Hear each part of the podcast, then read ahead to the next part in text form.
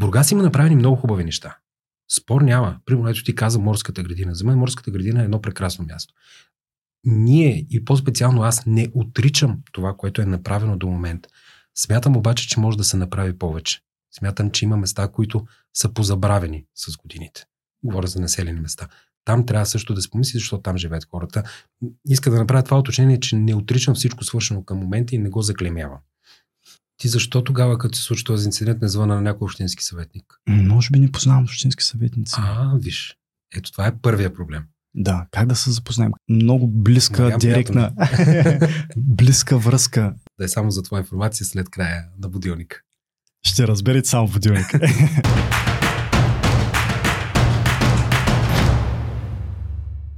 Здравейте, уважаеми зрители, това е Будилник, аз съм Михаил Фернандес. Ако ви харесва това, което правим, абонирайте се, споделете го, харесайте, напишете и коментар към това, което гледате. Днес при нас е Мариан Иванов. Здрасти, Марто, как си? Здравей. Добре, благодаря за поканата за втори път.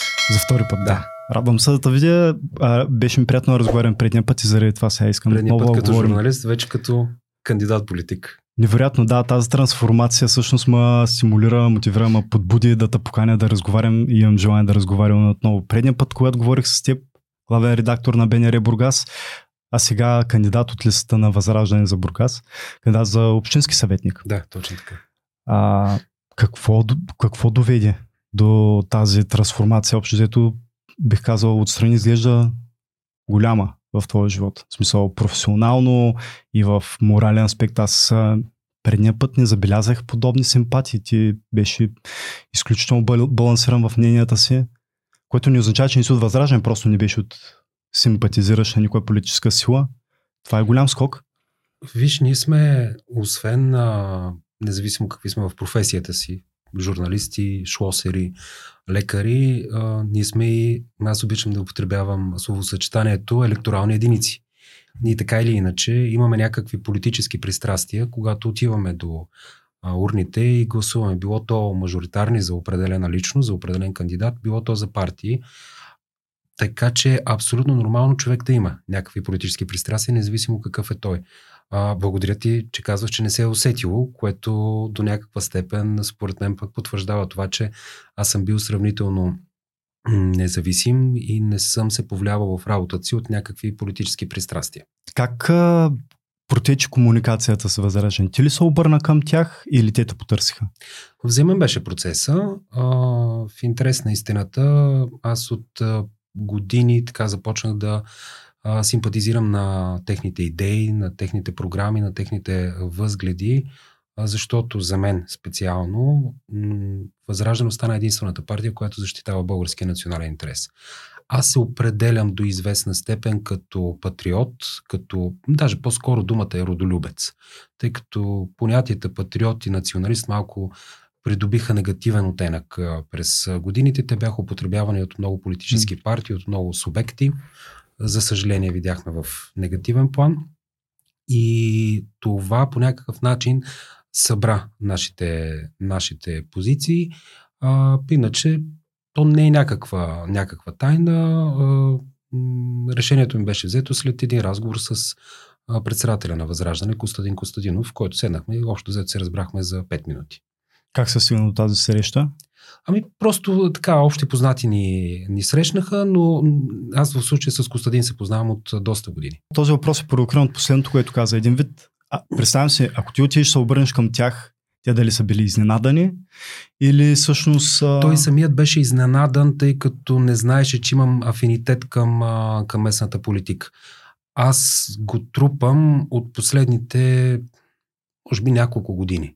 И ще ти обясня веднага защо. Когато започнах да работя в Националното радио, аз работя в Националното радио 19 годишен. Първо в Радио Шумен, след това, когато беше създадена регионалната станция в Бургас, дойдох тук. От 2012 съм в Бургас.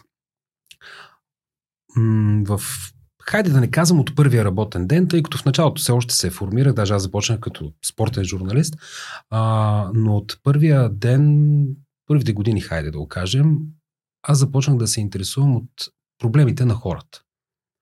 Моите първи учители ми казваха, журналистика не се прави в радиото, журналистика се прави на улицата. И аз започнах върва и гледам. Тук дупка, там паднало дърво, там а, несветеща лампа, тук липсваща шахта и така нататък и започнаха да ми правят впечатление тези дребни проблеми, някои ги наричат битовизми. Тези дребни проблеми обаче са нещата, които те дразнят всеки ден. Защото ти живееш на тази улица. Теб те дрази, че не е асфалтирана, че е цялата в дупки, че няма тротуар, на който да, да вървиш. Или пък, не дай си Боже, ако си с увреждания, да, да си с инвалидната количка. Тук е една лека отметка, между другото, тъй като се намираме в квартал Възраждане, но символично според мене. А, онзи ден а, бях тук а, по работа и видях един човек, който го виждах години наред, докато живеех в, в квартал Възраждане, той, той е с моторизирана количка, човек е с увреждания. И тогава, и до ден днешен, аз го виждам той да е на улицата, тъй като няма тротуари. Mm-hmm. Има на, на едно място тротуар, но той не води до никъде, тъй като на следващото място или е разбит, или е, са паркирали коли върху него, така че дори пешеходец или количка не може да мине и така нататък. В смисъл, аз не живея в Възраждане вече 7-8 години и нещата не се се променили от, от тогава. Ние си имаме една улица, една комбинация от улици, с които вече е възможно да стигнем до центъра. Е, браво! Да. Калуян, а, Калуян за кратко, а, после за кратко по Левски, пресечка по Гладстон, там е ужас и после се спускаме по следващия след Левски, Раковски. По Раковски, покрай а, електрото, така наречено Иван Вазов училище. Оттам вече успяваме да стигнем, но покрай електрото сега ремонтът е ужасен, за който нямам търпение да коментирам само в течение на разговора да стигнем до там. Как може един е ремонт на една пресечка да се прави вече към 8 месеца и аз, тъй като тренирам там поне 6 дена в седмицата, да кажем, че съм там ежедневно, виждам как те копаха и заравяха поне 4 до 5 пъти. Едно и също нещо, просто първо нали, го купаят а, канализацията, после купаят а, заравят, имат, после а... купаят заравят електро... и Виен, после купаят заравят а, за, телеком, примерно. А, шахтите за отводняване на водата, после ВИК-то, които са знам, че казах водите преди това, но сега е питейната вода търбите. И, и последния път купаха, за да а, се подготвят основата вече за асфалтиране и, и да заправят тротуарите. И най-невероятното нещо. Всички четири копания преди това, защото тя е малка тясна уличка и е с хубаво зеленяване, стари да големи беше. дървета, беше, да. А, багера извършват някакви невероятни гимнастики, защото той копа и камиона е зад него, обръща се и заобикаля дърветата и прави някакви невероятни гимнастики, за да ги заобиколи, за да се стовари изкопаното в камиона. И накрая след четири подобни копайния и майсторите са кръстят точно как го правят това дървета. нещо, изсякоха дървета, но това беше работа на хората, които правят тротуарите. И чак когато дойде време за тротуарите, тогава изсякаха дървета. Аз всеки ден там тренирам и се кръстя какво се случва. Аз съм строител и виждам това, което се случва и не мога да повярвам на това, което виждам. И аз се смея в момента, но то не е смешно. То е и това нещо протича 8 месеца хора. Аз не знам дали. Живеем в България, няма нужда да го убеждавам. Всичките си го виждали, сигурно и пред вас си го виждали. Супер. И да продължа. Също Моля където стигнах, да. А, но наистина е хубаво тази тема след малко да я, да я развием, тъй като аз имам доста какво да кажа по нея. И започнах да ми правя решение такива, такива проблеми. Започнах да се опитвам да помагам на хората по какъв начин помага един журналист? Бе, почва да пише примерно на общината на съответната институция. Айде бе, кога ще, ще асфалтирате тук? Кога ще оправите тая лампа и така нататък. Началото беше сравнително лесно. Говоря и в Шумен, и в Бургас. Но хайде да говорим за Бургас. В началото беше сравнително лесно. Община Бургас в началото, когато започвахме тук работа, реагираше изключително много на сигнали и на граждани, и на медии, вършеше си работата, отстраняваше нередностите в сравнителни срокове или пък поемаше някакъв ангажимент, кога ще бъдат отстранени и така нататък. С годините обаче този процес започна все повече и повече да намалява, докато в последните години той стигна до нула. Нещо повече, м- започнах да виждам арогантно отношение към гражданите от страна на община Бургас. Не можах да го променя това нещо като журналист. Опитах се много пъти, по много начини и не можах. И за това сега виждам тази възможност аз да въздействам по някакъв начин на това администрацията да работи за гражданите и поне ето такива дребни проблеми, въпреки че според мен трябва и по-генерално да се решават нещата, но започвайки с по-малки стъпки, да бъдат решени. Това е, така може би, възможно най-краткия отговор, който бих ти дал, защо съм се насочил към местната политика. Да търсиш решението на едно съвсем различно вече, друго ниво. Да. Мислил ли си преди това, че ще се занимаваш? При това, предполагам, си го осмислял. А, бих ли се занимавал по някакъв начин с политика? М, През годините съм си го мислил. Изкушавало ме в интерес на истината. А, и то точно поради тази причина. Не ламтя за власт, не ламтя за някаква позиция, а, да ме дават а, по телевизията, да ме пускат по радиото, да ме пускат по сайтовете. Аз си имах тази трибуна, така или иначе, и то доста голяма. А, но просто това решение озряваше. И когато получих предложението от а, Възраждане, а на мен ми трябваше партия, която а, по-скоро търсех партия, която е принципна, която е честна към избирателите си, която си отстоява позициите, а не ги променя, когато вземе а, властта или пък определен процент на изборите. И видях единствена такава партия в лицето на Възраждане. А имаше ли предложения през годините и от други места? Да, да.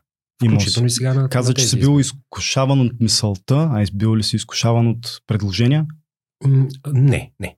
В, в случая е нормално човек, когато се по някакъв начин заяви, че а, има интерес към подобни неща, е нормално да получи предложения и от, а, и от други партии. Аз благодаря на хората, които са ме потърсили. Очевидно по някакъв начин съм привлякал вниманието им и са сметнали, че аз съм човек, който а, би свършил работа. Но аз съм принципен човек и след като съм поел един ангажимент и лоялен, аз си го изпълнявам. След като пое ангажимента към Възраждане, имаше други предложения. Да, да, от няколко партии. А, интересно. В смисъл, преди, не са били преди това, били са след и преди като... това имах. И, преди, това, но имах. след това също си имал. Да, след това също имах. След като вече бях решил, че ще се занимавам с политика и, и ще се опитам да, по-скоро да се, да се опитам да се занимавам с политика, мгм. а тогава вече получаваха предложения. Реални ли са предложенията? Реални ли бяха или бяха да си лицето, да си фигурата, която ще привлече гласове? В смисъл, избираеме позиции, действителни предложения за... Какво означава да привлечеш гласове? На мен Ми, ако си така в един... 25 в партията на будилник, няма да е нищо повече, освен реклама за будилник. Ако си първи в а, листа на ГЕРБ за Бургас, ще е реално избираема позиция.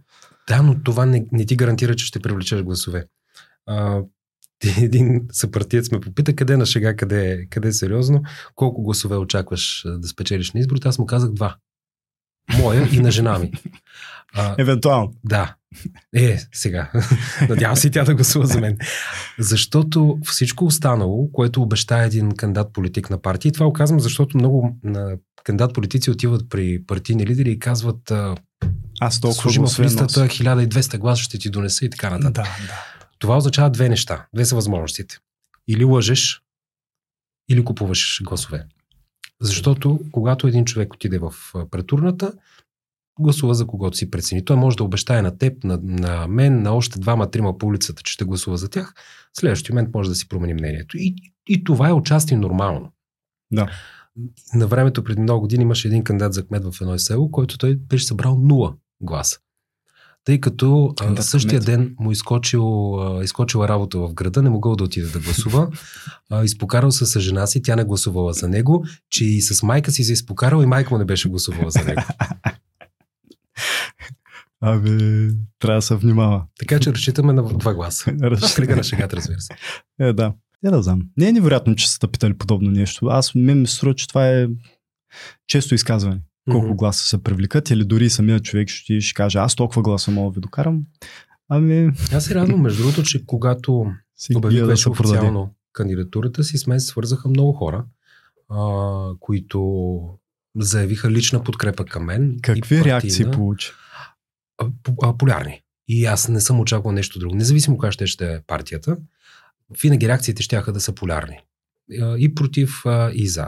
Не е тайна. Такива, разбира се, получих и от възражение, но мен ме радва това, че с мен се свързаха хора, които са адвокати, професори от различни, различни слове на обществото, които декларираха, декларираха подкрепа към мен и към, и към партията. Тя откъде следва? От подкрепа към партията или от доверие към теб? Свързани са и двете неща. А, някои от тях са гласували до момента за възраждане, някои от тях са разочаровани избиратели, между другото, от а, Продължаваме промяната и Демократична България.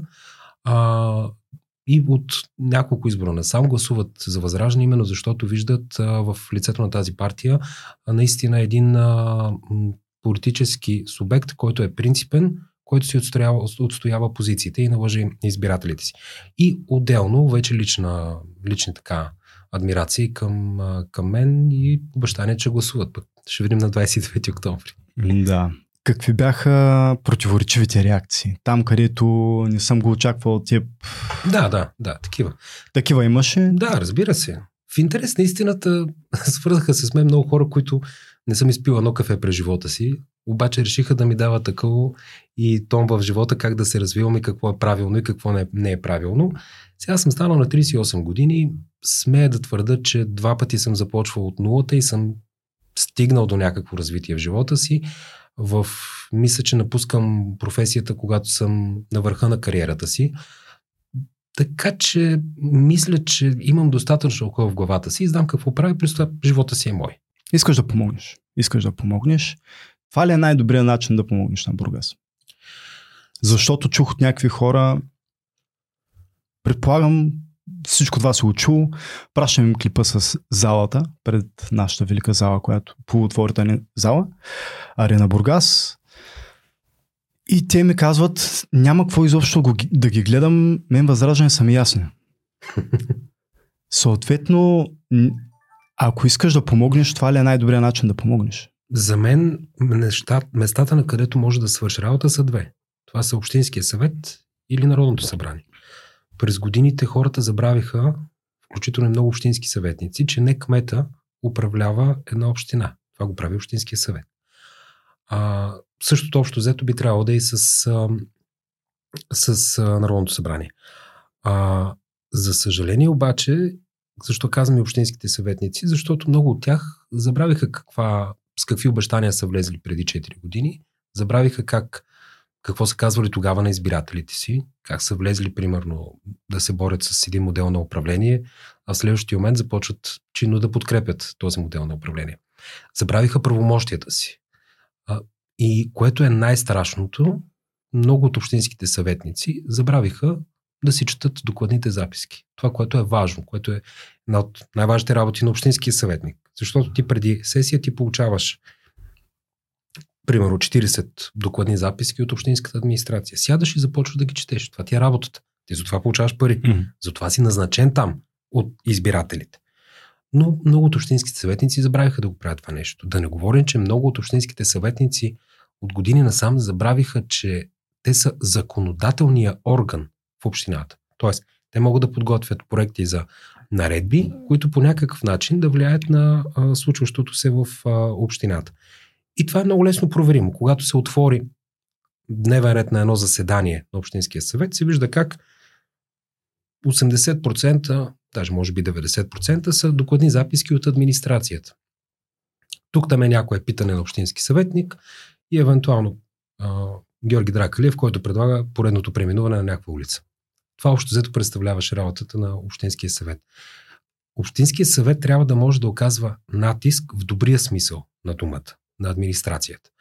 А, когато, да речем, граждани искат да се направи пътя им до тяхното населено място, но той не се прави една година, не се прави втора година. Mm. Работата на общинския съветник е да настоява той да бъде включен този ремонт в бюджета, в капиталовите разходи за следващата година. А не просто да стои и да отбелязва тези събития, че граждани излезе на протест, просто като един декларатор, или видял го в Фейсбук, ударил един лайк, браво момчета, аз съм с вас и така нататък. Освен натиск, каква практически сила има да свърши някаква работа в Общинския съвет? Боже, всякаква. Всякаква. Що, що се касае до общината, аз това отново напомням, Общинския съвет управлява общината. Той би трябвало да формира м- а, разходите примерно капиталовите, защото те пряко се, пряко се отнасят а, за хората. Mm-hmm. Кои улици ще се ремонтират, кога, как и така нататък. Общинския съвет приема наредби, които определят нашето, а, нашето бъдеще, нашия живот, нашето бъдеще в, а, в общината. Цялата власт, в случая в една община, mm-hmm. говорим за общинското управление, е в ръцете на Общинския съвет. Пряко. Администрацията отговаря към. Администрацията, администрацията изпълнява. Тук е една интересна между другото вметка. Администрацията изпълнява mm-hmm. решенията на Общинския съвет. Нещо повече, администрацията е длъжна да изпълнява решенията на Общинския съвет. Въпросът е, че не го прави. Не винаги. Аз ще ти да посоча един, един пример. Той, той е абсурден. А, един вече бивш, тъй като мандата им свърши общински съветник от една партия, внася една докладна записка. Сега спорно е доколко тази докладна записка не беше популистка и беше законово обоснована, но както и да е. Внася една докладна записка, да се свика едно събрание на ВК асоциацията с определен дневен ред, така нататък. Докладната записка се гласува от Общинския съвет, т.е. мнозинството подкрепя. И м- Община Бургас е длъжна да изпълни решението на Общинския съвет. Само, че тя не го прави. И няма законова сила на света, която да я накара да го направи. Тоест, общинските съветници задължават Община Бургас. Искаме да направите еди какво си. Община Бургас обаче не го прави. Какво следва след това? Нищо. Това е интересното, че нищо. В закона има дупка. А заради това питам. Заради това питам практическата сила на Общинския съвет каква е и доколко тя може да наложи някакво, някакво решение? Ето, ето тук вече, аз вече съм започнал разговори с нашите народни представители от Възраждане а, и ще търсим законова формулировка, по който тази законова дупка да бъде попълнена. Защото в един момент в закона е записано, че общината е дължа да изпълнява решенията на Общинския съвет, когато те са влезли в сила, разбира се, не са върнати от областен управител или свалени от съда и така нататък. Те са законосъобразни но трябва да има по някакъв начин контролен механизъм, контролен орган, ако общината не е изпълнила решението на Общинския съвет, какво следва от тук нататък. Например, аз ще заведа дело или областен управител и така нататък а, и ще има някакви последици. И това не е пример само за община Бургас, между другото. Това е пример в много други общини. Аз с а, юристи и общински съветници от други общини съм разговарял, там се е случило абсолютно същото. Общинският съвет казва, искаме това да се направи, Гласува се, мнозинство, подкрепя се. Община така, ху, искайте си. Общината не е ли общински съвет? Не. Какво е общината? Общинската администрация. Общинската администрация. Да, тя е подчинена на, на Тя не е ли назначена от... От, кого е назначена? Тя се назначава от кмета на общината, който се избира на избори.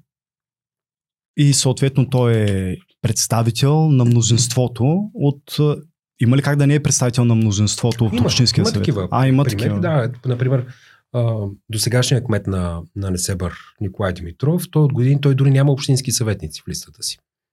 Той се кандидатира само като, само като кмет. Аха, има как да има такова. Това е, това е много интересен казус. Заради това може би съществува изобщо тази дупка. Звучи много абсурдно такова. Общината се противопоставя на Общинския съвет и... Не, тя не, че се противопоставя. Просто не изпълнява не изпълнява решенията, да. да. И такива примери, между другото, има, има няколко. Страхотно видео с а, спортната зала, да се върнем отново на, за кратко на нея. А, мероприятия имаше, официално няма приходи от тях. Обясни ми, моля те. Най-смешното е, аз, нещо, на мен, аз нещо не разбирам явно. Най-смешното е, че мероприятия не е имало. Това а, аз изисках. Платени. Не, мероприятия изобщо не е имало. Приходи не е имало обаче това мероприятие. В... Дай, Аз дай, аз продължавам да не разбирам. И аз не разбирам. Изисках по закона за достъп до обществена информация от собственика на дружеството, собственика на залата. Това е Държавното дружество Академика 2011. Те са подчинено м- дружество към Министерство на спорта. Изисках по закона за достъп до обществена информация отговор на няколко въпроса. Какви мероприятия са проведени и какъв приход е генериран от тях, какви са разходите и какви са събитията до края на годината. А, имаше в спортната зала, дано не бъркам, мисля, че първия матч, който беше а, баскетболния за откриването на залата Мгм. и следващите, мисля, че бяха два, а, бяха обаче с а, билети, платени мероприятия. Според отговора, който получавам от академика, обаче там не е имало мероприятие. Ти това показа на видеото в Да. твоя канал, хората трябва да влядат да го видят. Всъщност ти показа документи, които това да Цитираха. Не е цитира имало, документи, които... няма приходи, няма генерирани приходи, и няма проведени мероприятия. Кой е отключил залата, кой е играл вътре баскетбол, кой е продавал билети, не се знае, но собственика на сградата поне не знае.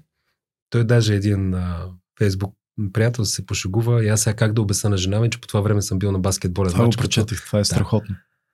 А, но това е, това е един от малкото абсурди там. Те абсурдите са изключително много. Очаквано беше. В, в момента тази... спортува ли някой, извинявай там? Аз като ходих беше заключен. Отбор не спортува там. Съмнявам се, изобщо някой ден някой да тренира там, тъй като според мен наймите са изключително високи. Аз съм чувал подобно нещо от а, мои познати, баскетболни клубове, други клубове, спортни, които за, за тях тази зала щеше да е нещо страхотно и невероятно за развитие на, на спорта в Бургас. Баскетбол, хамбал, всичко, което може да представите на дървена зала в паркет в, а, на закрито. А, всички казваха, това, това е непосилно за ползване, много е скъпо. А, свържете се и комуникирайте с тези отбори. Тези отбори м- някакво мнение би трябвало да имат по темата. Или концесионера, как, кой, който го стопанисва, каква е медията по-добре, нула отколкото 100 лева или как? Тя не може да е нула, тъй като тя непрекъснато дори да не работи, генерира за... Тя генерира загуби нон-стоп, да. Защото има разходи за заплати. Добре, тогава по-добре е минус 1000, отколкото минус 10 хиляди. Това е възможно. Ако не е да е минус, ми да е плюс. Нали? Това е най-добрият вариант. А, Тя в момента с... е на, ти го казва, минус 80 хиляди за поддръжка. За два месеца. За, два месеца. От май а тя е по-дълго май до юли, да, тя е по-дълго Това отворена. просто отчета е до юли. Аз, аз такава справка поисках, тъй като я изисках на 1 август и поисках за периода от отварянето и май до, до юли месец, за да имат време да, да я подготвят. Нали, в периода, в който казваме, всъщност бяха тези мероприятия, които ние сме халюцинирали масово. Да. А, и всъщност, ти казваш свържете се, но знаеш колко е интересно, като когато тази Значи зала... много искам да дойде техен представител. Сигурен съм, че те ще имат някакво обяснение по въпроса и ние пропускаме нещо. В момента съм колкото ироничен, толкова сериозен, защото много често има такива неща и после излизат с някакви перфектни обяснения.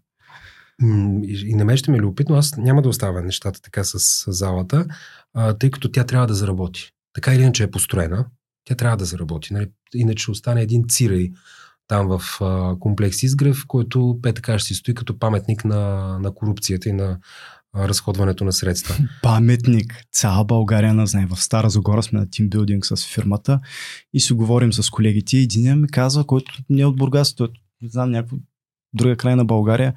И ми казва такъв, вие ли бяхте с пистолета за 200 хиляди? Подиграват не са направо. Който не се знае къде. Не е ли? Не, така ли? не да не остане хартиен само. Тя е една цялостна система за фотофиниш. Mm-hmm. И разполагам с аудитния доклад, който беше изготвен от тогавашното Министерство на по поръка на тогавашното Министерство на спорта, в който беше ясно, че част от екраните не е ясно къде се намират, тъй като те са давани на една зала, заступани, свани, съхранени, после на друга и така нататък. Ам... Вярно ли е, че баскетболните кошове, които, на които се игра, откриването на залата, баскетболна на зала Бойчо Брънзов. Да, абсолютно вярно. Защото кошовете, които всъщност са закупени, не отговарят на стандарти. Това не го знам. Има не. някакви кошове, които са закупени са там, само че те нещо им имало, за да не може да се играе на Доколкото имам информация, а, но това е неофициална и непотвърдена информация. Втората половина, значи, може би бъркам. Кошовете, които са закупени, не отговарят на изискването за професионален баскетбол. Да, това съм прочел някъде. Но пак казвам, това е информация, която ми е подадена по неофициални канали официално аз лично попитах. Аз още като гледах матча, виждам, че играем на стари изтъркани кошове. В смисъл, това е един факт. Другия факт, защо не играем на новите, които евентуално са платени, нямам представа. Кой е най-лесният начин един гражданин да влезе, да погледне а, м- справката на това какво е платено на какви цени за тази зала? Това не е ли публична такъв. информация? Не. Не е публична не. информация. Това нещо Количествено-стойностните сметки това нещо може да бъде изискано. Само да довърша, ако искаш за кошовете, да, да, ти отговарям. А, та тогава, преди първата среща, зададох въпрос на кмета Димитър Николов, защо са, това се играе на кошовете на зала Бойчо Брънзов. Той ми отговори, че това е било поискане на баскетболния отбор Черноморец, тъй като им били късметлийски кошове и за това ги преместили. Това е велико. Аз... Ето, аз си казвам, че винаги има перфектен отговор. Не бъркам, че винаги има най-готиния отговор. Това е велико. Това е Нямам основание да съмнявам в думите на кмета, защото иначе би означава, че е излагал. Но... Независимо дали е истина, това е един много познат се пошегува, добре, че не са играли срещу Чикаго Булс, че иначе трябваше да товарим кошовете в самолета до, до Чикаго. Та връщайки се на залата, Много няма такава публична информация. Аз през годините, тъй като много години се занимавам с случая Арена Бургас, съм изисквал по-малко, по-малко, по-малко и, и в един момент се изгубих в това какво е купено, какво е направено, за какви пари. Бях докарал сметките някъде до към 80 милиона с а, проектиране, препроектиране, тъй като залата е препроектирана, с а, оборудване и така нататък. Там рехабилитационните тогавашния- зали ли наложиха препроектирането? Когато се оказа, че изведнъж няма съоръжения за да се провеждат международни форуми и тогава се наложи всъщност нещо да препроектират в подземните, По където да има за масажи, за сауни, неща, които се изискват по стандарти на европейските асоциации там по спорт, които да е баскетбол, например, за да може да се организират големи форуми. По спомен е препроектирана заради начина на м- снабдяване с а, енергия. А, дано не подлъжа сега твоите зрители. А, мисля, че тя беше проектирана в началото да бъде топоснабдявана от а, топофикация, в последствие сменено на газ или обратното, нещо от този. род. Тогава е едното препроектиране. Знам и за още едно, но вече какво е променено там, наистина не мога да ти кажа. Тези помещения, за които говориш, между те са изключително важни. За това моята бъдеща работа като общински съветник би била именно да м- уточним кой най-накрая ще ги направи тези помещения. Това са, както ти кажеш, рекреационни, спа, уелнес, фитнес. Трябва да има изграден ресторант. Също така. Това не да са може- древни работи. Това, са това е причината, а, всъщност официално тази зала, не знам официално, за мен не е открита. За мен също. Защото случи се нещо много странно. Тогава издадоха частичен акт 16. Само на спортната зала, доколкото знам, и на м- едно от тренировъчните помещения. Но за тези помещения, ресторант, а, рекреационни и така нататък, не беше издаден. Акт 16, това, това ти цитирам тогавашния регионален министр Иван Шишков. И а, защо те са важни? Защото когато дойде, примерно, едно първенство европейско по борба, тия състезатели трябва да се хранят някъде. Те трябва да тренират някъде. Те трябва да се възстановяват някъде. Няма ли ги тези неща? Да забравим, че ще имаме. Форума няма как да се състои. От, да, То не е, от защото такъв няма къде да се наведат тия хора. Те Да. ще седнат на шкамбидженицата от среща в изгрев. Това няма значение. Просто те няма да дойдат, защото няма условията. То просто е чеклиста, която не го правим ние, защото дребнавост някаква. Всъщност ние дребнали, дребнави ли сме в момента, че града е това бижу, което туристите харесват. Много хора като дойдат, не знам ти дали си го чувал. Нали, вие имате един прекрасен град, защото ни е хубав център, хубава ни е морската, виж каква зала ви построиха, виж какъв плувен център, плувен там комплекс ви построиха, а ние мрънкаме. Ами не, аз веднага го обяснявам. Бургас е една хубава опаковка. Когато обаче поживееш малко и разтвориш тази опаковка и виждаш липсата на тротуари, липсата на осветление, разбитите улици, изсечените дървета, боднати там едни фиданки, да ще дават сянка след минимум 20 години и така нататък. Смисъл едно е да видиш дадено населено място, независимо дали е Бургас, Несебър или Сунгуруаре, да го видиш през погледа на, на турист. Съвсем друго е, когато поживееш малко и започнат такива, пак нарочно употребявам думата битовизми, Mm-hmm. да те дразнят, но те са вече част от твоя живот. Няма как да не те дразнят. А, при малко питахме за тези... Аз дадах само пример за И, как извинявай, един... тук може би само да се включа. А, да направя едно уточнение, тъй като да не изглежда, че аз съм някакъв аз обичам думата, български еквивалент на думата мразяч. Нали, хейтър. а, в Бургас има направени много хубави неща.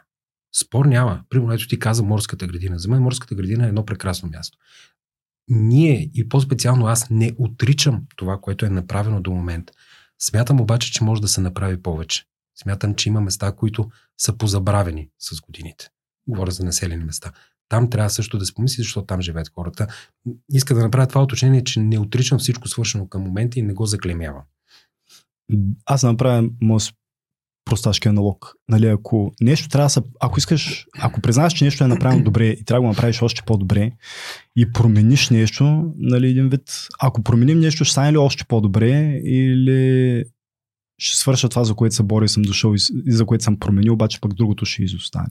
Това е големия въпрос. Ще ти го дам с пример. Ако искам да подобря физическото си здраве и чрез това променя хранителния план с новия си хранителен план, по-добре ли се чувствам? Някаква проста аналогия. Ще ти го, ще ти го дам с пример. А, в Бургас има хубава морска градина. Има няколко хубави парка, които са приятни за разходка. В Банево, например, минералните бани. Има обаче населени места, говоря квартали на Бургас, където ти няма къде да излезеш, няма къде да се разходиш. Едно от тези места, например, е Сарафово, квартала, в който, в който живее. Защо го казвам? Между квартала и плажа има един огромен общински терен от 80 декара, даже над 80 декара беше той. Той някога е планиран за градски парк, но така е останал в, в небитието. Една от целите ми е това да се превърне в един хубав градски парк, за да може къде да се разхождат не само туристите и местните. Защо казвам туристи? Защото Сарафово е туристически квартал или поне Последните такъв, години такъв той заприличва на курорт. Последните години заприличва на възраждане, но това е друга тема. В смисъл на квартал възраждане, имам предвид. с паркоместата и с липсата на тротуари. И там може да се направи един хубав градски парк, където да се поставят и точки за преместваеми обекти, да има къде на едно кебабче да изядеш, един сладолет и така нататък. Такива парцели, според мен, има на доста места. Разбира се, първо, когато имам достъп до а, документацията на Община Бургас, бих видял къде са тези свободни парцели, предназначението им, дали е за, за градски парк и така нататък. Но не се прави нищо по тях. А, защо ти оказвам това нещо? малко далеч тръгнах, моля да ме извиниш, ако съм се откъснал. Играл ли си такива игри, които са тип City Building, нали, които строиш градове и така нататък? Да. Така. Когато нацъкаш в тази м- игра Сграда, сграда, сграда, сграда, сграда, сграда, сграда. И хората са недоволни и започват да плащат по-малко данъци. Когато обаче между сградите сложиш един хубав градски парк, хората са щастливи, плащат повече данъци. Това разбира се е компютърна игра. Но това нещо има отражение в реалния си живот. Окей, okay, имаш една хубава морска градина. Mm-hmm. Да, обаче тя се посещава от туристи, които са отседнали в центъра и близките квартали. Ежедневно се разхождат хората от центъра. И от близките квартали. Много плащаме горе-долу всички. Но хората от Сарафово много е малка вероятността да се хванат да отидат пеша, примерно, до морската градина на Бургас, да се разходят в нея и да, и да се върнат обратно. По-рядко ползват това, за което плащат. И тук е въпросът, че трябва да има една равнопоставеност. Направил си морската градина, окей, съгласен съм, хубава е, трябва да се поддържа, трябва да се инвестират а, средства в нея, но помисли за останалите места. Не може ли там да се направи нещо, което да е хубаво за гражданите?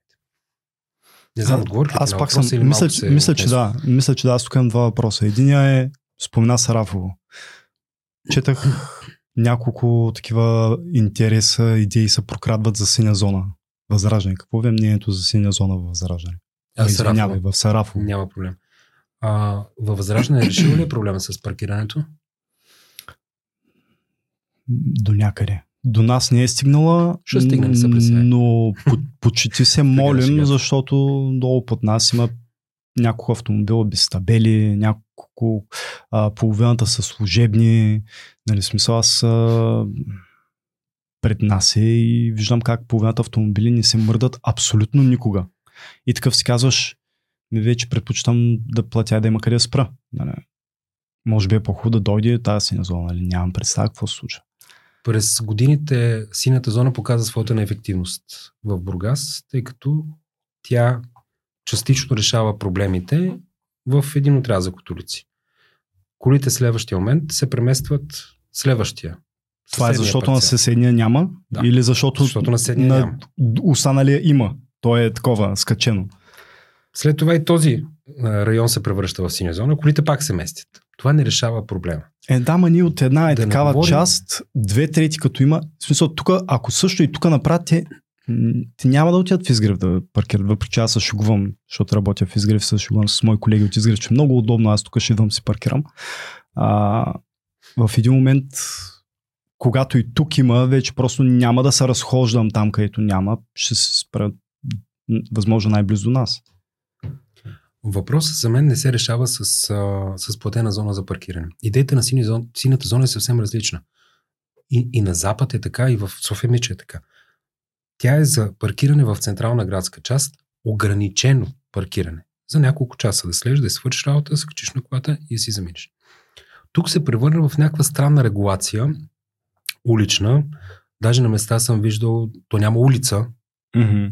Разбит, нещо разбито като асфалт, където успели сложили синя, прахта, да. синя боя и събираш пари за това място. Да, да, да. А, решението е... Не, щях да се изсиля да кажа, Принципа, решението принципа много, е, че много просто, парите но не е. получени от това се влагат обратно за някакъв вид За паркинги, инфраструктура да свързани влага, с За съжаление, това е проблем, който е подценяван през годините от Община Бургас. Не мога да разбера причините, за които се прави. Решенията са няколко. Това, между другото, е залегнало и в нашата предизборна програма. Изграждане на многоетажни паркинги, там, където има възможност. Известно време ни го обещават вече. Ами аз лично специално слушам 4 или 5 години от общината да го обещават. Да. До сега не съм видял нито един многоетажен паркинг. В... Пак отворих думата за Сарафо, но то Какво ги спира? такъв, а, По какъв да начин ще помогне това нещо да се случи, ако, когато имате представителство там? В, а, пак давам пример за Сарафо, но пример е и, например, за общинския паркинг на Гурко. А, за Сарафо ни обещаха, че тази година ще ни направят на един парцел между това за хората, които живеят там, ще го разберат. Улица Черно море и Баба Тонка, там е един общински парцел и там ще се направи паркинг. Аз попитах така, тъй като ни беше обещано във Фейсбук, че тази година ще се случи, няма да се случи, между другото, да ви кажа на хората от Сарафо, тези дни ще разберете защо. Те попитах, а, Обещанията Защо? валят в момента. да, да, да, Отново започнаха да се случват разни неща. и попитах, Отново индустриалните зони се защо? засилиха инвеститорите, круизовите започнаха да идват и сега на есен чух, че започнат пак да идват, въпреки че последните 5-6 години акустирал ли е? Те с... Нямам спомен да е акустирал. Или ако е акустирал, бил някой отказан на След началото на морск... а, след построяването, а, първите Спряха няколко няколко. Да. Така. И да, да си прав, другото, че Просто, започ... просто чух изведнъж как се разраства така всеки е, ден в- този град. Аз в една от нашите сарафовски групи видях обяснение. А тройката на центъра, извиня, жабарника, точно се развързаха нещата вече. Там не съм убеден, че не беше чисто стечение на обстоятелствата, тъй като те вървяха дълги съдебни процедури. Просто е Но такова въпросът съвпадение, с че както винаги преди всички избори. Но, а, например, обяснението от а, общинския служител беше предвид нарасналата необходимост от паркоместа. Чакай, бе, тая нараснала необходимост не е от вчера и от днес в Сарафо, сега точно преди изборите. Но мисълта Да. ми е друга. Такива, да, аз за попитах- тази случайност, иначе тя необходимостта нараства ежедневно. Попитах, не може ли да се направи, тъй като ни беше хвърлял там нещо като визуализация, не може ли да се направи поне двуетажен паркинг. Така и така имаш терен там. Нека да ако може двуетажен, защо така ще решиш? Многоетажен, повече така или иначе заемаш територията, да, Да. абсолютно. Никой не си направи труда да ми отговори. Някой коментира, че то няма нужда, тъй като видиш ли там м- всички възможни парцели за застрояване били застроени и няма нужда, което не е вярно. Наблизо има две къщи, които някой ден ще бъдат съборни ще издъкнат кооперации на, на тяхно място.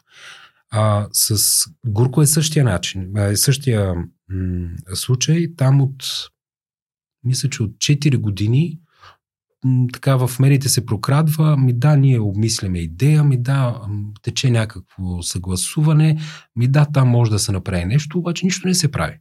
И сега като влезем в кампания, ще видиш как ще започнат, ма ние трябва да изградим многоетажен паркинг, защото ги изградихте до сега. Другото, което ние ще настояваме. Буферни паркинги. И това не сме го измислили ние. То Какво е всъщност- буферен пар- Нищо, паркинг? нищо не е измислено. Аз не знам. А, топлата вода е от, отдавна открита, въпрос е просто да се научим да я ползваме. Има много механизми. Какви са вашите решения? Буферния Какво паркинг. предлагате ви за решението на... И кое виждате за проблем? То това е същи... същината на цялата работа. Да. Примерно сега говорим за паркиране. Абсолютно, Това е един от абсолютно. най-големите проблеми Мгм, на Бургас. Буферният паркинг е един голям паркинг в началото на даден град. Тоест, примерно, той може да бъде направен в Изгрев. Ти си от София. Идваш да свършиш някаква работа в града. Спираш на този буферен паркинг, а, паркираш си колата, примерно за лев, лев 50 или 2 лева, нещо от този род. Пример. На ден или? Взимаш, примерно, за, цял, за целия ден. Mm-hmm. Взимаш си билетчето, качваш се с това билече в градския транспорт и се возиш безплатно. Но ти не създаваш трафик в Мгм. града. Теб ти е удобно, колата ти е там, паркирана и така нататък. Тази идея харесва ли ти? Звучи разумно. Най-вече за тежко товарни, всъщност. Тази идея е на община Бургас от 2012 година. Mm-hmm. Сега сме 2023 година, Има някой вход Бургас. на... тотално е забравила за тази си идея. А идеята никак не е лоша. Тя може да бъде разработена, тъй като този буферен паркинг може да се използва от а, живеещите в съседство, например, те да не заплащат или да заплащат минимална цена. Разбираш, тези неща могат да бъдат разработени и да решат доста от проблемите. Не би казал, че да го решат генерално проблем. Но Явно нещо се случва, защото всички големи магазини вече дори с чак се сложиха бариери и по часово смисъл всички Да, да големи оставят магазини. Защото хората вече просто оставят по големите магазини, които много от тях нямат в, в непосредствена близост жилищни зони, което означава, че наистина хората паркират много надалече и това е толкова голям проблем, че магазинът се налага да инвестира в подобна система и да се занимава, да глобява, да се кара с хората, защото следващия момент тия хора казват, нали, вие какви сте? Други въпроси, доколко се, доколко се контролира при издаването на Акт 16, доколко се контролира законовото изискване на един апартамент да има по един автомобил Това е ясно. при жилищна сграда. Аз наскоро... Един апартамент, един автомобил и за този автомобил трябва да осигуриш парко място. Да. Да. В, а, наскоро загледах един, а, един жилищен блок, който основно се дава за а, квартири през а, лятото, но има хора, които целогодишно живеят там. И всъщност видях, че той няма паркоместа. Нито има подземен паркинг, нито има паркинг около него, а всички гаражи са превърнати в а, апартаменти. Най-вероятно ателиета се водят. Не, са Ателиета, да, търговски площи, Да. каквито да. е. Не, те се дават под найем за нощувки. А и, и тези партерници също. Мгм. И въпросът е тук къде е контрола, тъй да. като това създава доста големи проблеми. То точно това е. Това е контрола и администрацията на общината, а не общинския. И по какъв начин това, подобни неща визирах, когато питах. По какъв начин общинския съвет контролира а, хората, които трябва да контролират подобни неща. Общината, общинския съвет тук трябва да задължи общината да осъществи контрол. В момента има ли механизма? В смисъл, Там е тази дупка в закона, която визирахме по-рано. по, по принцип, една добре работеща администрация би трябвало да изпълнява решенията на общинския, общинския съвет. Да, ние ще работим за заседанието на такъв. Не, една добра система работи, ако, ако законите са установени така, че тя да може да функционира. Ние ще работим в тази посока. Но това ням, не е процес, който ще стане сега да кажа, утре го променяме. Да, да, мисълта ми е, че в противен случай разчитаме на добрия морал и добрата дума М. на хората. Не, не, не. Виж, И в администрацията, и в общината. когато имаш наредби или закони, а, ти трябва да имаш механизъм как се изпълнява, как се контролира по тази наредба, кой контролира, кой санкционира. А не, например, в а, забранено е да се изхвърлят букуци около контейнерите. Имаме го в общинска наредба, окей, браво. Кой контролира? Ами ние разчитаме на гражданското самосъзнание. Чакай малко. Ти след като си въвел такава наредба, Да, да. ти трябва да си м- описал кой осъществява контрола, кой ще го обява по тази наредба. И да осъществяваш контрол. Ти Ние гражданите преди това не знаехме. Ние си мислихме, че може да се изхвърлим буклука пред блока и това да е окей. Да. След като ти въвеждаш наредба, значи очевидно няма достатъчно силно гражданско самосъзнание. А ти я въвеждаш с идеята, еми, разчитаме на гражданското самосъзнание. Един добър нормативен акт, какъвто е наредбата, тя е подзаконов нормативен акт, не се пише толкова просто, това го знам от а, юристи, аз бога ми не съм юрист, не се м- избързва с неговото приемане, анализира се, правят се, ако щеш, обществени обсъждания, среща се заинтересовани страни, за да можеш да го изпипаш, иначе ти въвеждаш едно кухо законодателство. Имаме там нещо забранено, ама кой контролира не се знаем, а кой налага глоби не се знае. И накрая дойде един, примерно, чиновник и те губи, отиде тая глоба, падне в съда, кой плаща разноските по делото? Да накопатеца. Да, косвено да. Как стоят позициите на членовете при вас? А, едино мнение ли има? Как се разрешават а, противоречия? Предполагам, такива неизменно има. Много, много отрано ме питаш, тъй като аз съм от съвсем скоро член на Възраждане. Предполагам, че това е бил един от първите ти въпроси, когато сте седнали на разговора с Костадинов. А, като цяло... А, Какво голяма- се случва с раз... инакомислещите? какъв е принципа на демокрацията? Мнозинството взима решение. Зависи дали е демокрация формата на управление. В партията, да. А, като цяло имаме голяма степен единомислие по, по повечето въпроси. Включително и когато обсъждахме управленската програма, седнахме, всеки нали, каза по нещо, добави по нещо, нещо махнахме, а, нещо добавихме. А, имаше мнения, които така ги обсъждахме доста, доста разпалено. Решихме, че м, може би не е изчистено законово, за да тръгваме ние да го променяме или пък не изобщо в нашите правомощия. Така че до голяма степен това се решава в, в разговори, в работни срещи и ги изчистваме тези, тези въпроси. Изчистват се въпроси и се стига до единно мнение, което по този начин се гласува. Да, след като Има ли варианти да гласуваш по един за, а останалите ваши общински да гласуват против? Ние не сме стигнали още до Общинския съвет. Когато стигнем до Общинския съвет, тогава вече ще, ще говорим. Аз Пожелаваме го. Просто трябва да знаем как, се, решава. случват нещата, за да знаем дали да гласуваме за вас. Демократичният начин. Мнозинството взима решения.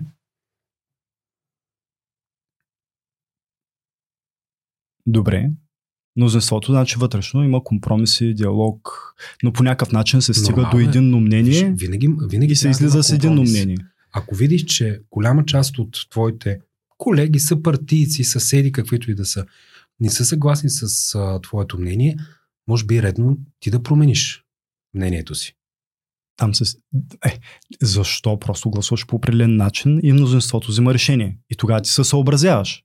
Демокрация. Въпро... А, аз вярвам в а, монолитните, монолитните решения, в а, м- решенията, когато те са взети с, а, с мнозинство.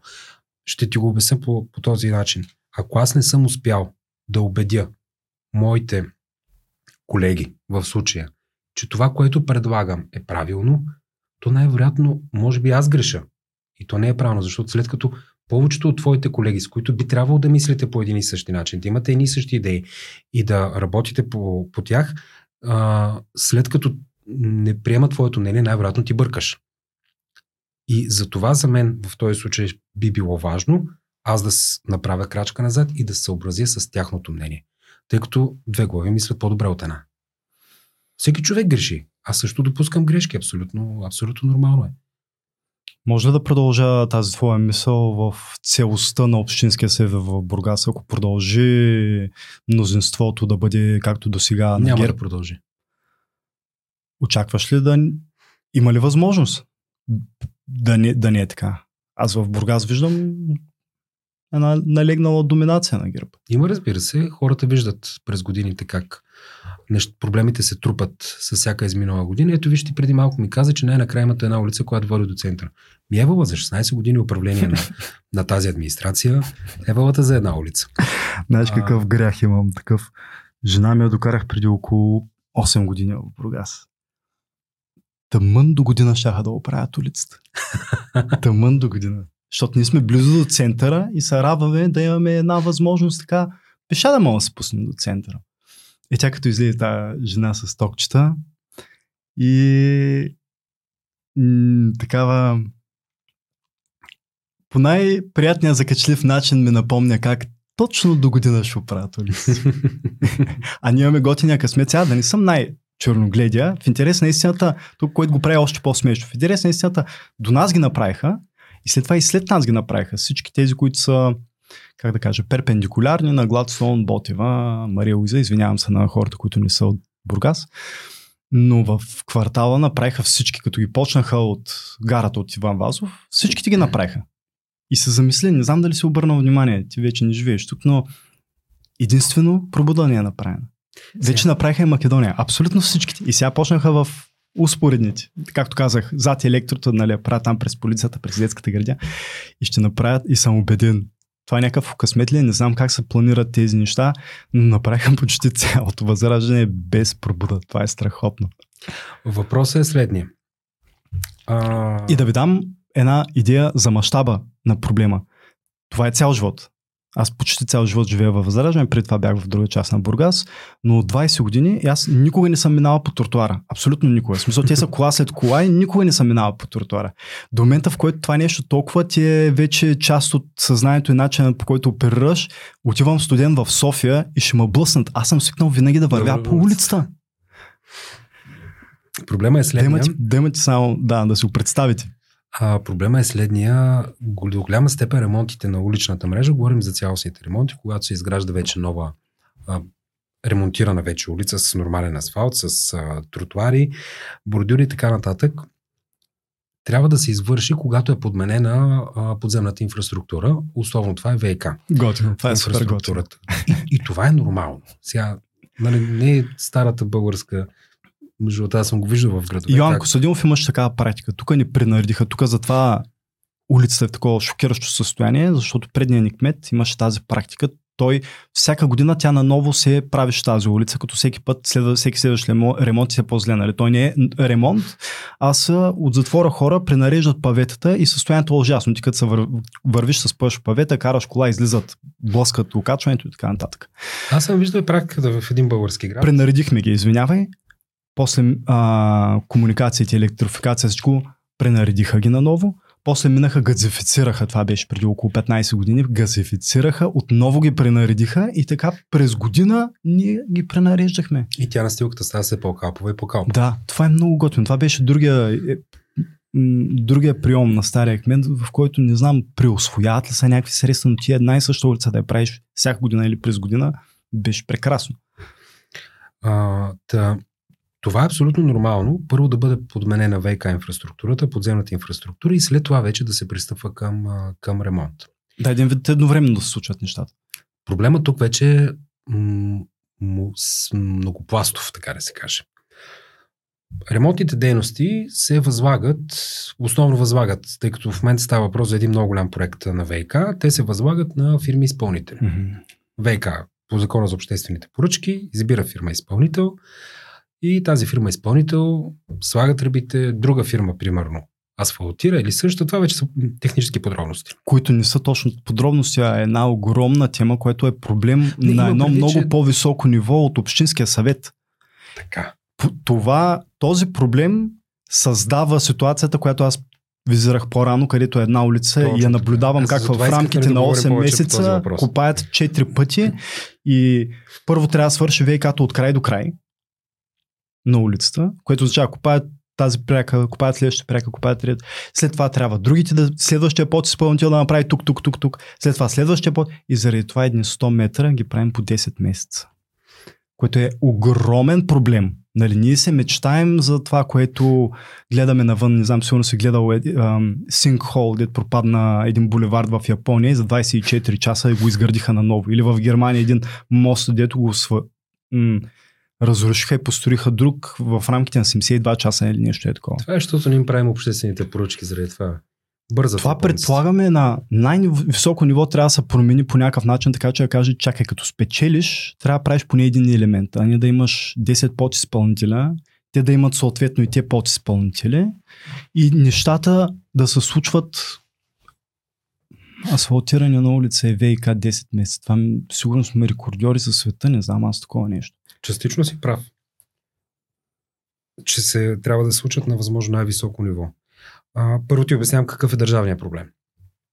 Държавното дружество, тъй като то е държавно, то се контролира от Министерството на регионалното развитие, а ВИК е неконтролируемо. Тоест, никой не може да му каже какво да прави. То си прави някакви ремонтни дейности. Например, ще ти дам един пример. Един общински съветник беше поискал отговор от а, ВИК, кога ще бъде асфалтирана една улица, ВИК му отговарят и не, а, не асфалтирана, извинявам се, кога ще бъде подменена а, подземната инфраструктура ВИК, те му дават срок до тази година и не го правят. И няма сила на земята, която да накара държавното дружество да, да свърши работа. Включително Министерството на регионалното развитие, тъй като аз съм писал по много казуси до тези институции, МРРБ ти казват, ами то се управлява от ВК холдинга. Пишеш ВК холдинга, ВК холдинга ти отговаря, ами да, ама то ВК Бургас е търговско дружество, има си съвет на директорите, има си изпълнителен директор, те решават. И в един момент хората от Долно Езерово и от Лозово дишат прах, живеят в прах, ядат и пият прах, защото няма сила на земята, която да отиде да го хвани за ушите този строител да му каже извън всякакви срокове си. Асфалтирай. Там, където си подменил, вече асфалтирай.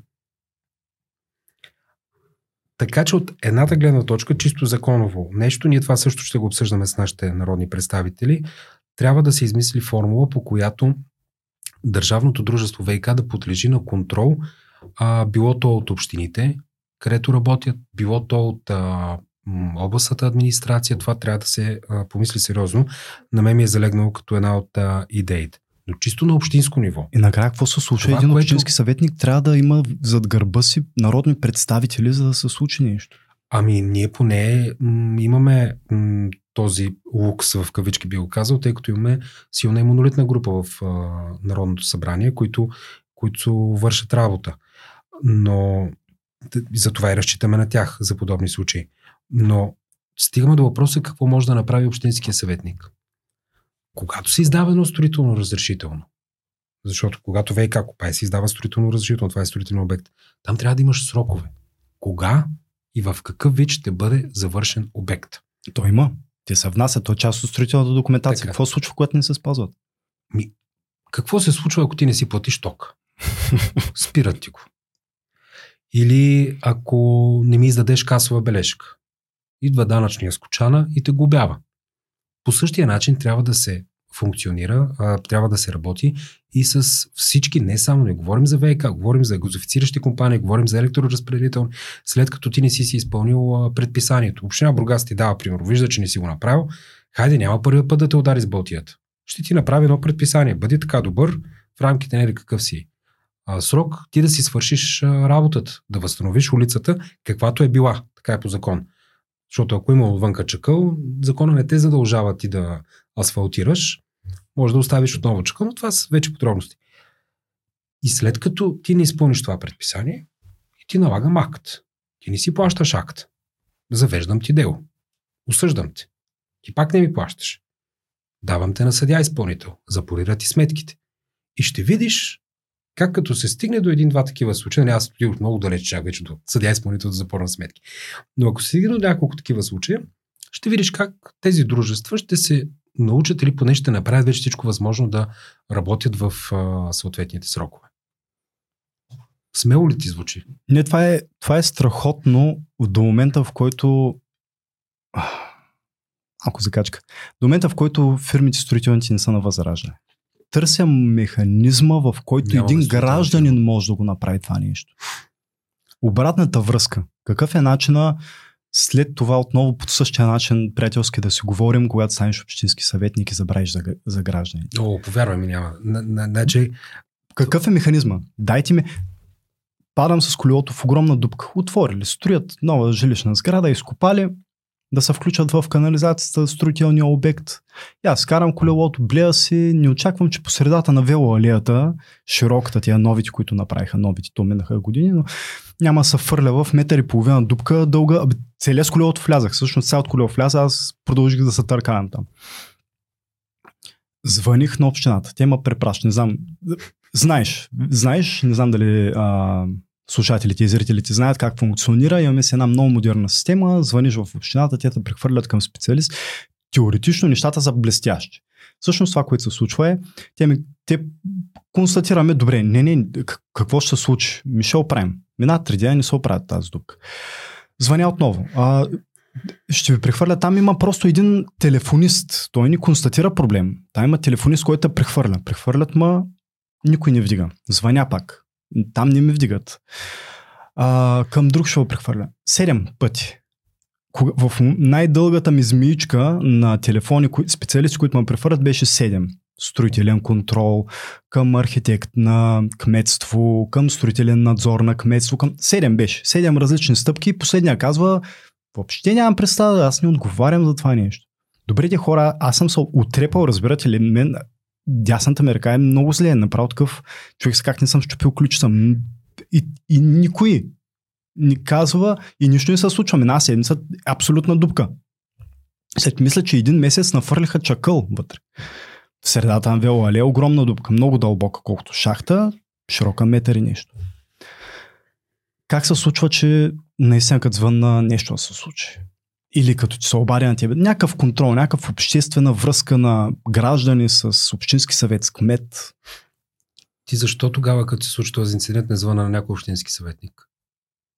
Може би не познавам общински съветници. А, виж. Ето това е първия проблем. Да, как да се запознаем, как хората да имат много близка, Надявам директна, близка връзка между гражданите, които не са познат лично, не са стиснали ръцете. Един общински съветник, първото той не трябва да е анонимник. Каква е връзката на хората с теб? Имам и Фейсбука ми е публичен, страница, профил, телефона ми е там. Когато станеш общински съветник, ти си на страницата на общинския съвет с имейл, с телефон. Това е пряката връзка.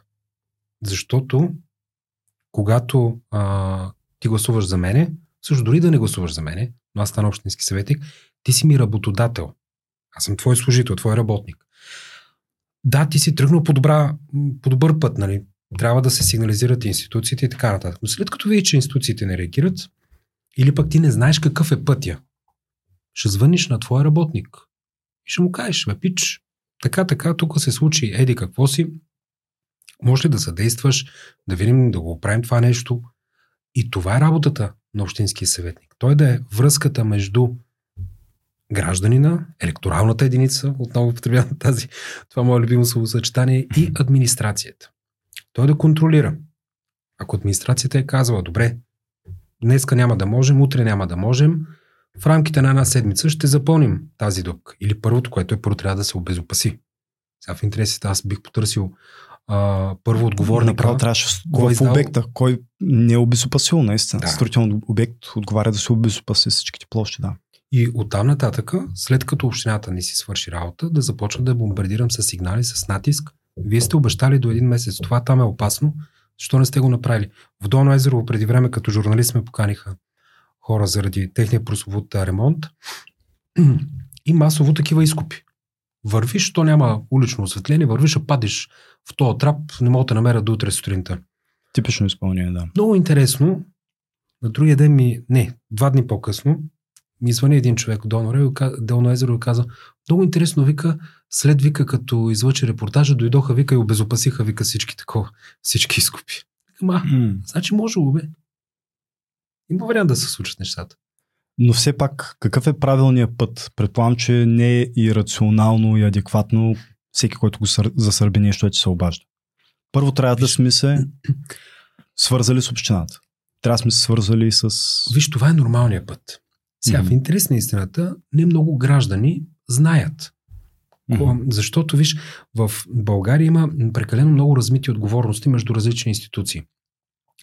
Ти сега ще, примерно да речем, ще ми кажеш, абе знаеш ли, паднах, карах си колелото а, на пътя за м, Черно море, да речем, квартал Черно море и да, Рудник. да.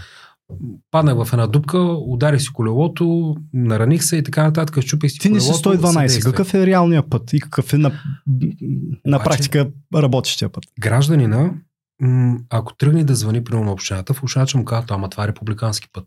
Що звъните на нас? Ти обаче не знаеш, че е републикански. Не е задължително. Как ще? Да, да, да. Ти, това не ти е мисълта, с която се будиш сутрин да знаеш кои пътища са републикански. Да, да, така. Не е задължително да знаеш това нещо. И ти си кажеш, а, то като не е към общината, ми аз на кого да се обара. И, Мгм. и спадаш в една такава, такава ситуация. Тук е работата на общинския съветник. Аз звънах, а впрочем сега като казах 112, седя, аз звънах първо на 112. Имате ли нужда от спешна медицинска помощ? Спешна? Не. Ми, какво направим? Що не губите времето, нали? За какво губиш времето на 112? В следващия момент си направил престъпник. И викам, добре, добре, съжалявам. И, и след това почнах по общината. Но както виждаш, ефект. Ефектът беше страхотен. Ефектът беше... След това мисля, че накрая вече някой от строителството на кметството към Изгрев Мгм. вече беше обещал, но обещаваше два-три пъти в рамките на една седмица и след една седмица, след като се свързах с него, запълниха чакъл. Беше много зле запълнено. В смисъл, едър чакъл, а, 10 см под ръба на асфалта, както беше изрязан. В смисъл, ако мина с колело там с над 20 км, със сигурност ще се пребия. Така че, какви 20 км в час. Много бавно. Но това ти казвам, а, пак да го повторя. Нека да не звучи популистки, но това е истината. Общинският съветник е служител, назначен от гражданите на Бургас. Популистски звучи малко, наистина, съжалявам. Ами, ми, Ние цинични сме станали, просто наистина е така. И И за да, народните ама представители, е така, и за... ама, ама е така. Ти си ме изпратил там, нормално е ти да очакваш от мен да свърша някаква работа. И когато паднеш, се потрошиш, да звънеш на мене или и на мен. Или ако видиш, че общината не си е свършил работа, и на мен да се обадиш. Това е нормално. Виж, проблема е, че ние до такава степен вече сме разочаровани от ситуацията, в която живеем, от безхаберието на различни видове институции, че когато изляза аз ти кажа това, което аз приемам за истина и мисля, че е истина, и ти кажеш, а, то популист сега, гледай, сега иска да става общински съветник там, уял се, иска да се уяде още повече, иска да стане депутат и гледай всякакви глупости, разправя пред а, Мишо Фернандес. Ами, не, това е истината. Обаче ние трябва да свършим малко, трябва да положим малко усилия все пак. Мисля, Да. има е тази необходимост, защото пък другия вариант, на който също сме свикнали е да стана, да се изтупам, да тегля една майна и след това една страхотна история за намаса, където почва да Или нареждам, че има дупка. И да. във Фейсбук, да. Има, има, така е. Имаме. Общество е необходимо. Трябва да, да свърша нещо, за да мога да се ядосвам. Нали? Освен да падна там. Аз през годините, между другото, това ме разочарова и като журналист, че хората станаха много страхливи. А, извинявам се. Идвайки тук, хората се страхуват да говорят. Мен това ми е шок от известно време насам. Много пъти, примерно, търсят ми, подават ми някакъв сигнал. И аз им казвам, добре, обаче трябва или ти, или някой друг да стане с името си и да разкаже за това нарушение. Е, аз нали ти го давам? Няма как да излезе от мене. Трябва да е от човека, който сигнализира за това нещо. Медията да му даде трибуна, за да може аз да имам възможността след това да, да го проверявам, разследвам, въпреки че звучи малко пресилено е нещо подобно. Или пък той го пусва във Фейсбук и казва, приключих. Нали? Вземете си информация от Фейсбук, аз там съм сложил всичко. Е, и хората и се притесняват. Хората трябва да станат малко по-смели, трябва да станат Нормално е журналиста да е буфер и да, да, да, как да кажа, да бъде говорителя на един анонимен източник. Но пак, Съществува ли такъв момент? не, само да ти отговоря, аз не обвинявам хората на 100% за това нещо. Но ти казвам, това е един процес, който е наслагван в годините. Като видиш, че, институциите не работят, и в един момент си казвам, за какво да подавам сигнали, за какво се занимавам, като никой не, не реагира. Но смятам, че с малки стъпки можем да променим това. Големите планове на Бургас, да, да са откъснем от битовизма, от популизма, големите неща. А, големи пътни възли, обходи, а, бизнес паркове, големите идеи. Защото тук е много готино се приказва за улицата пред блока и това са нещата, които ги интересуват наистина обикновените хора. М- малкият човек, който съм и аз.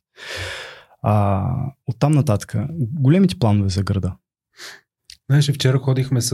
а, Ето сега, Бачийски говори за там а, летище, равнец, Ето, безмитни зони. вече- Така, така. Да, да, да, да. Откакто 4-5 години. съществува на политическата сцена, Да. мисля, че. А, големите планове за развитие на Бургас. Какви са те? Индустрия, услуги, туризъм? Каква е гран... макровизията за Бургас? А, вчера ходихме да заснем едно видео с втория в листата ни Александър Койчев. Той е економист. Аз опазил Бог. Не се смятам за компетентен по всички въпроси и, и не е редно да давам акъл и мнение по всички въпроси. Но това е хубавото при нас, че ние седем, сядаме, обсъждаме програмата, какво, къде, кой предлага и така нататък.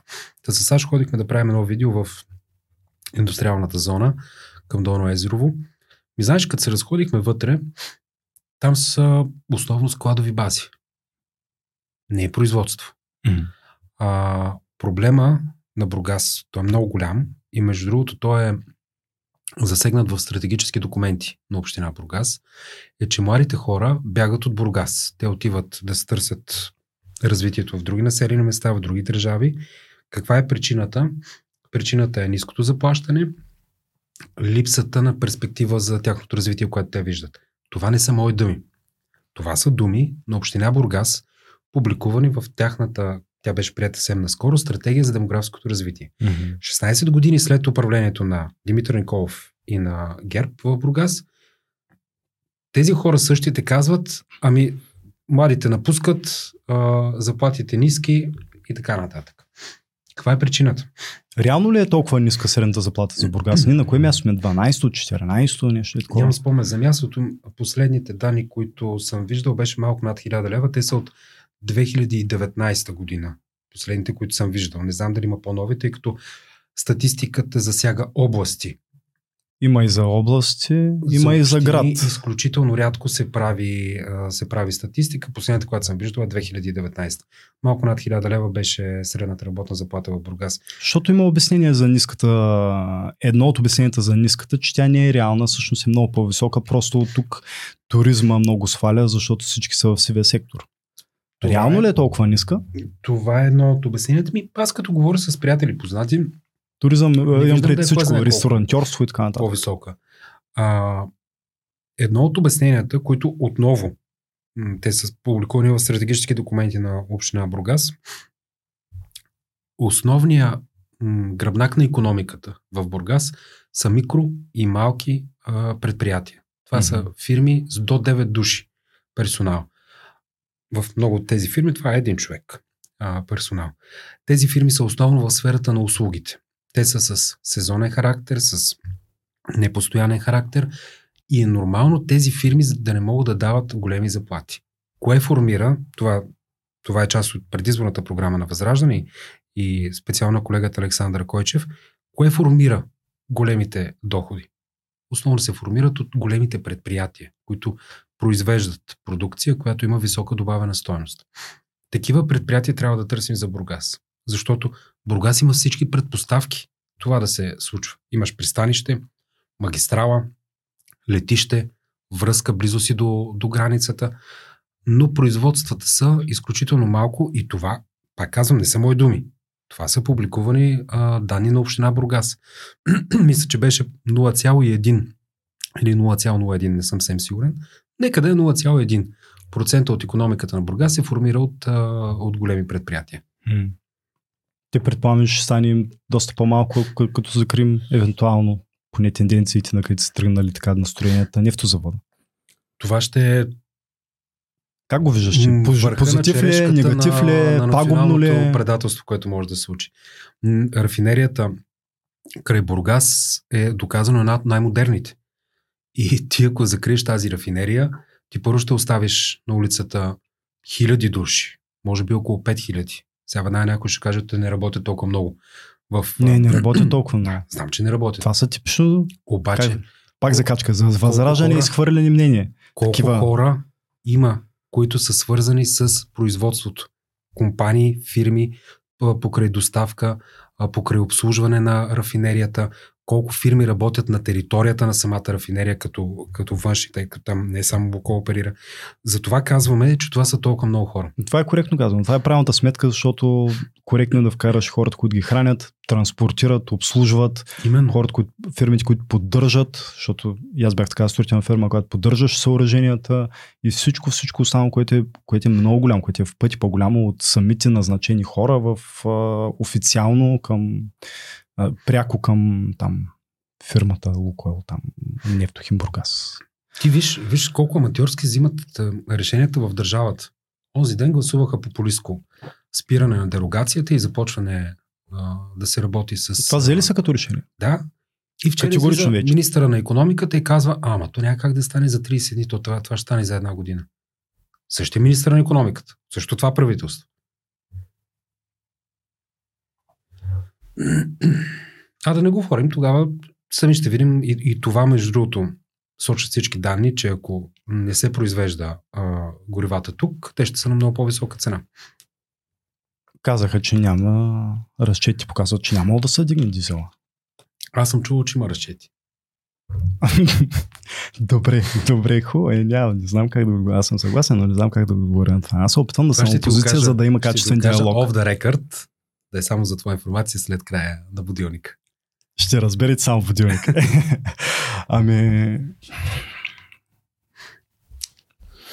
Та мисълта ми беше, тъй като ти, ти отвори думата за предприятия, а, идеята, която забавя колегата Сашо. Производство. Е именно, индустриални да, зони, производство. В, с висока добавена стоеност, големи предприятия и трябва да се а, тук ролята вече. Каква е ролята на Общинския съвет да привлече и да създаде подобни предприятия? Да разработи програма, по която тези производители да бъдат стимулирани. Как? По какъв С... начин?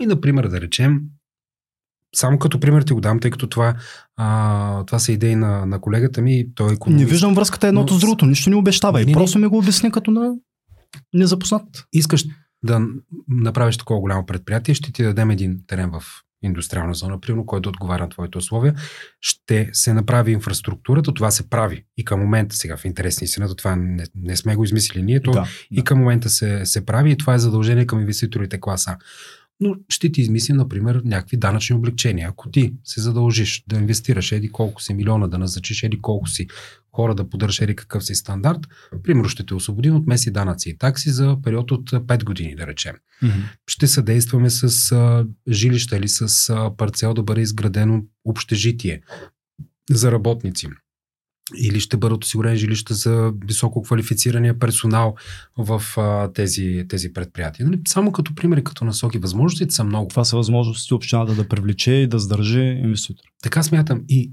ако имаш работещи хора в Общинския съвет, тук е мястото да се сблъскат идеите и предложенията, защото в а, една качествена дискусия се раждат възможно най-добрите предложения.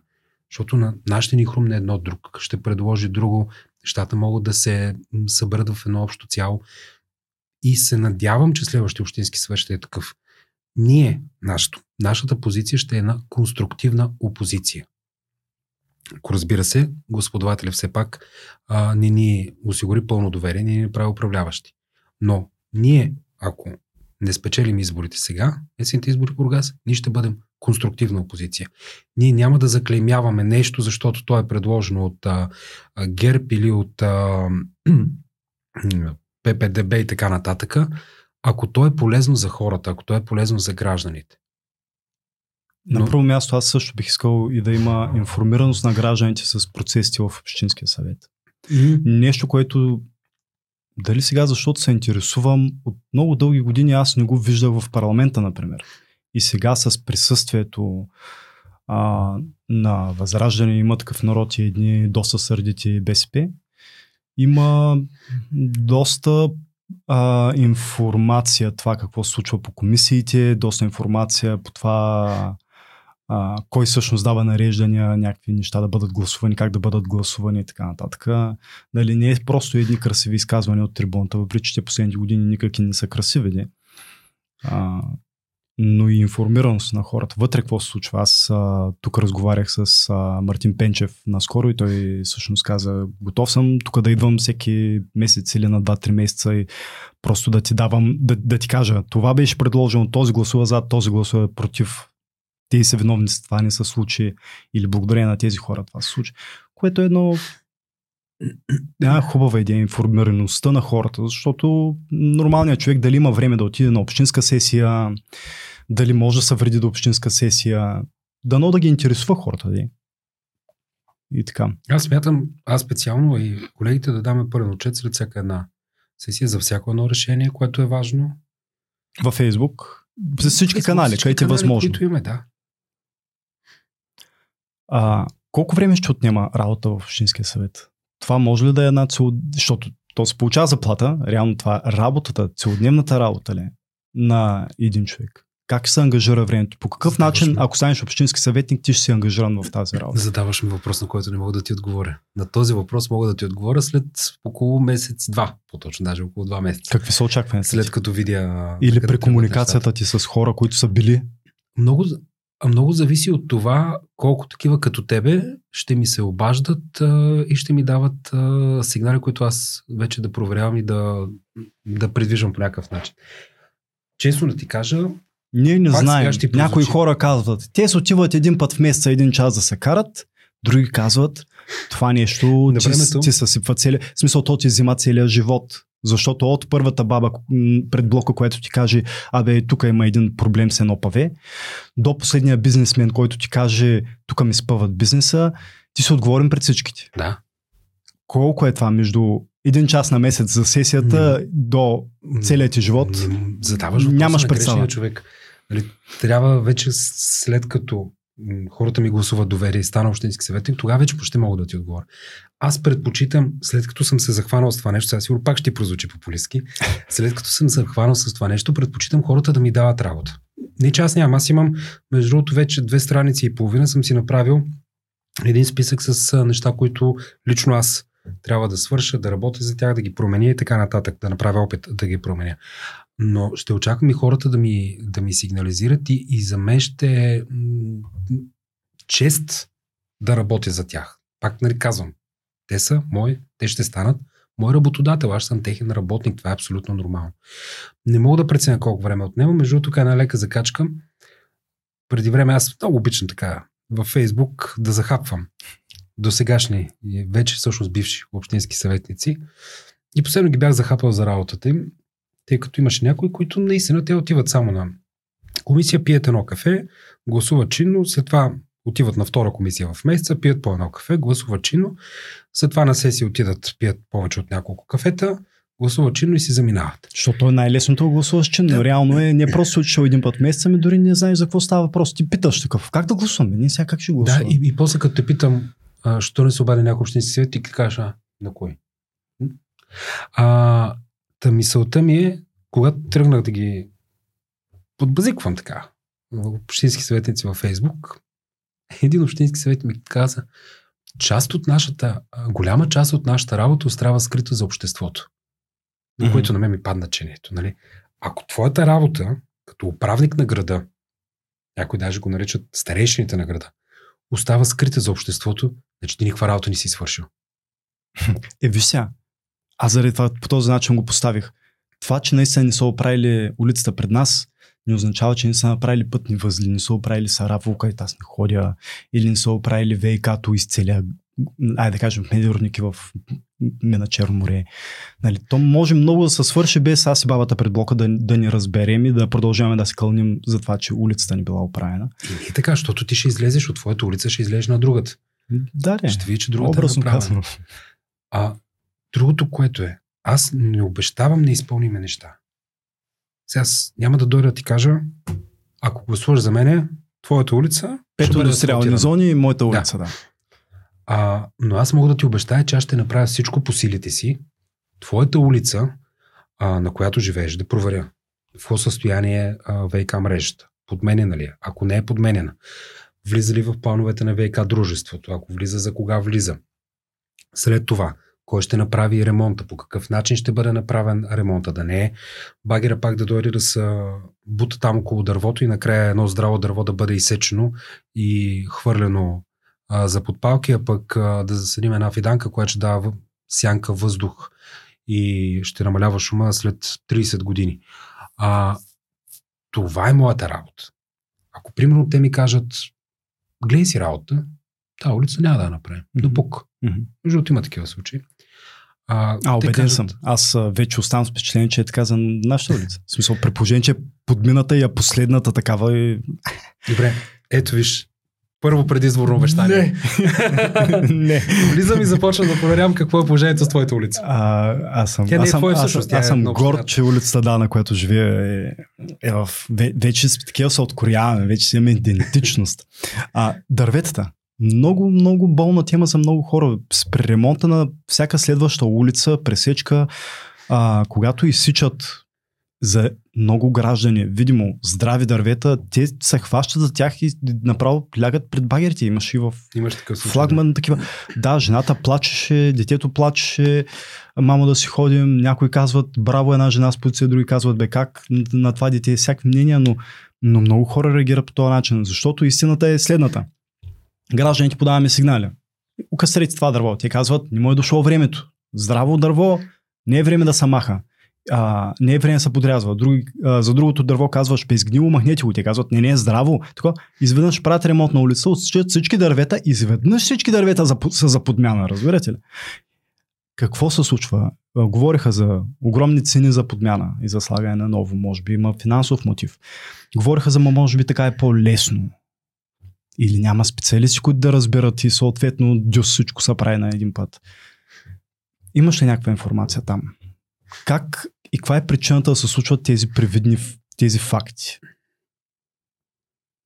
Краткият отговор е не. По-дългия, в предизборната кампания на кандидата ни за кмет и в нашата като цяло е заложено спиране на безогледната сеч. И това нещо е една и от моите битки. И ти го обяснявам последния начин. А, през годините има много проблеми с дървесната растителност за Бургас. 2012 година едно дърво на улица Гурко до Общинския паркинг падна и уби един човек. 26 годишно момче Пел Янчев. Бог да го прости. Това дърво, в, когато се започва да се прави ремонта на паркинга на Гурко, това дърво е констатирано като здраво. Обаче, той има видим белег. Това ти цитирам а, експертиза от а, професор от лесотехническия, мисля, че беше. А, има видима гъба. Гъбата започва да разяжда дървото и да го убива. Тоест, ако някой човек с...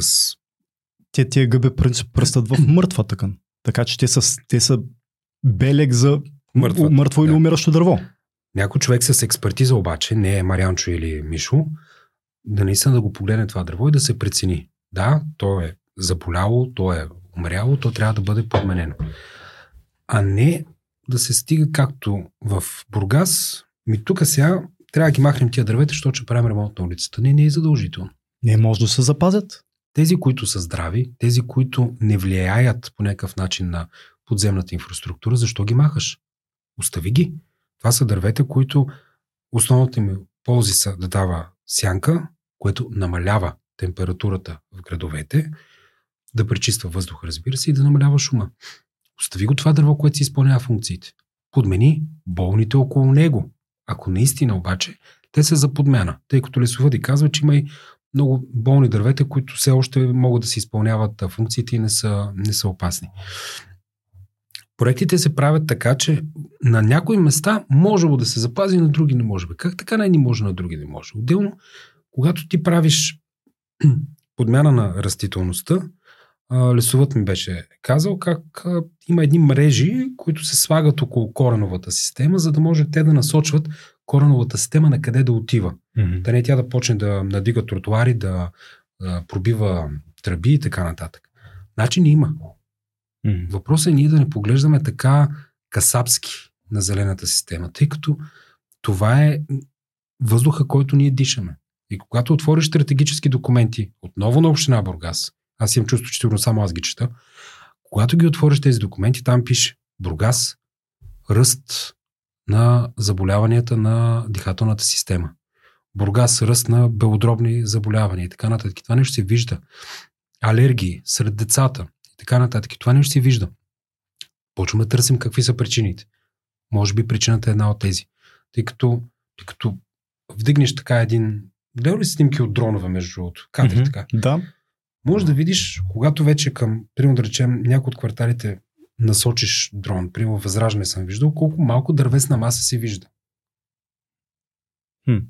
По принцип, старите улици са доста зелени. В смисъл, те, тези дървета са над нивото на кооперациите или поне до четвърти-петите етажи. Ще ги махнат. Но на новите улици е, е, е съвсем нови дръвчета, които там ще се види сянка след десетилетия. Да.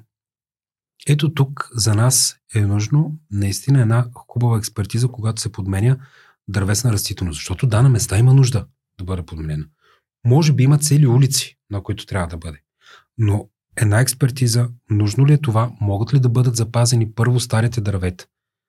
Защото м- това е това е начинът по който ние да, да а, намалим и температурата в градовете и да дишаме малко по-чист, а, по-чист въздух. Въздуха в Бургас е мръсен, няма какво да се лъжем. Всичко знае това нещо. Интересно предположение, че сме край градовете. И заради това, е, това, е, заради това беше важен въпрос. По какъв начин е развитието? Индустрия, услуги, туризъм. Защото това е важно. Това са нещата, които създават едното или другото. И плюсовите и минусите, защото да, трябва да привлечем обратно младите хора на Бургас, които сме ги изгубили преди липса на работа. А задържане на младите хора, как си по отношение на въпроса с университетите? Защото хората, някои хора смятат, че това е основната причина да губим младите хора, всъщност липсата на университети, защото те добре ще им осигурим работа, обаче те като по време на студентството си вече ги изгубим, след това те установяват нов начин на живот на друго място И е много трудно след това да ги върнеш, дори да им дадеш повод за работа, когато те вече са излезли на- или и напуснали града. Заради студентството. Въпрос с университетите е голям и е много разнопосочен. Някои казват твърде много университети, има, други казват твърде малко са. Наскоро гледах, мисля, че беше тази година, сега да не лъжа, официална статистика. Университетите в България работят а, с 42% от капацитета си. Да. Но Тоест- пък в Бургас нямаме. Тоест, Но и в същото време има един огромна разлика. Празни. Да, и в същото време в Бургас Бургас имаш а, свободен, празен. Бургаски свободен, имаш професор доктор Асен Златаров с колеж по туризъм, с факултет по а, медицина, филиал на Софийския университет, а, филиал на Националната Богословие ли щеш да бъде? Паралелка с богословие. Обмисляше се филиали на Минно-геоложкия. Аз не съм убеден, че Констатира се създаването- проблема и заради това се обещават такива катедри, да. Както сега, например, отварят Софийския. То е една паралелка богословие, няма да е това, за което си говорим. И то, Няма да са тези капацитети на... Примерно ние се сравняваме Бургас с Варна. Видима е разликата и следствието от това да имаш студенти и студентски живот. От едни потребители, през едни е, служители, през а, едни хора, които след това задържаш, професионалисти. Въпрос е тези хора като завършат тук, дали ще продължат да живеят тук. Дали няма да си намерят работа на друго място. Да, да, съгласен съм. Питам. Според мен е Искам да чуя позиция. с ам, разкриването на университети няма да реши този проблем. Това, че ти разкриваш все повече и повече администрация или пък я местиш, тя няма как да ти реши проблема. Ти, след като към момента университетите работят с под 50% от а, запълняемостта си, На национално капацитета ниво. Си, на национално ниво, колко паралелки закриха тук. Има ли знаеш, информация например, че- за Бургас, как стоят нещата? Само един пример ще ти дам.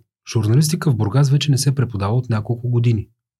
А, отскоро? В смисъл, сравнително скоро. Ми, тя започна да замира интереса към тази специалност и така нататък. Но все още се поддържат на места такива едни кухи специалности, които просто нали, за да намерим работа на преподавателите. Важното е тук да се погледне. От какво има нужда пазара на труда? Какви специалисти са на изчезване? Намалили се изключително много. Заради това, между другото, една от нашите м- идеи, която благодарение на народния представител Цончо Ганя вече м- има зелена светлина за осъществяването, е създаване на факултет по фармация. Това е факт, а това е нужно на Бургас е факт, тъй като за, м- самите фармацевти вече се оплакват от а, недостиг на кадри. Мгм. Трябва да се мисли в тази посока. Да се гледа анализите на пазара на труда, от какви специалисти има нужда в съответната област и тогава да се преминава към разкриването, примерно на нови филиали, факултети и така нататък. И това беше заложено преди години от а, един, в един мораториум, за който трябваше да забрани разкриването на нови университети, нови филиали и а, факултети. Може би факултети не се отнасяше, да ме извините за грешката, ако съм направил такава. Интересното беше, че този мораториум беше заложен от ГЕРБ. Обаче по времето на ГЕРБ масово той се нарушаваше. Намираха се въртички. Ма ние тук сега ще го пишем изнесено обучение, а пък общината Хикс ще ни даде там едни помещения, пък ще даде някой лев да платим на преподавателите, не тако. И реално този мораториум нямаше никакъв ефект. Така беше и в случая. Той, между другото, вече не действа, така че спокойно може да се разкриват още колкото Направо искаме. беше отменен, отпадна това нещо. Да, той, той беше с период, който период свърши действието му. По същия начин беше направена една здравна карта, която трябваше да покаже нуждата от определени болници а, и а, отделения в съответната област, в съответната община, в съответния град, за да може да не се разкриват примерно 10 отделения за сърдечно-съдови болни, в които да има по човек и половина средномесечно. Това А, става въпрос само за държавните болници, нали? Не, не, не става въпрос за всички лечебни заведения. А, или пък а, да имаш едно единствено отделение от а, 10 легла за нефрологични проблеми, да речем, и, и то да не достига.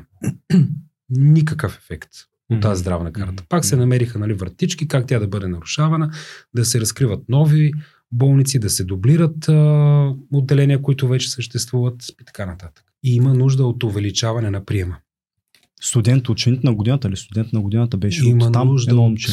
а, увеличаване на издръжката на един студент в такава специалност. Защото към момента това, което държавата дава е изключително малко за такава. А ние имаме, тя е крещяща вече тази нужда. От лекари а, и от медицински сестри. Недостига е много голям. Чува се за задаване, задаване на нов COVID штам. Купихме нова партида в вакцини, милиони, 600 хиляди. 160 милиона бъркаш. В България? 100, да, 160 милиона. Има го в държавния бюджет, всеки може да го отвори да го види. COVID вакцини го Да, които ще бракувам. А, не, кои, не. В смисъл, покупката на новите, които са за новия щам, който очакваме. А, мисля, че започва да има, да се говори, ако ние да са наложили някакви мерки за маски в Гърция. В смисъл, от щатите, нали, Байден жена му бяха болни и там някъде в някои щати. Каква хубава аналогия как направи? От щатите... Да, да, не, в смисъл... Какво ще са, какви евентуални мерки на общинско ниво биха се предприели за Бургас от страна на Възраждане? Защото си спомняме, събирахме пейки.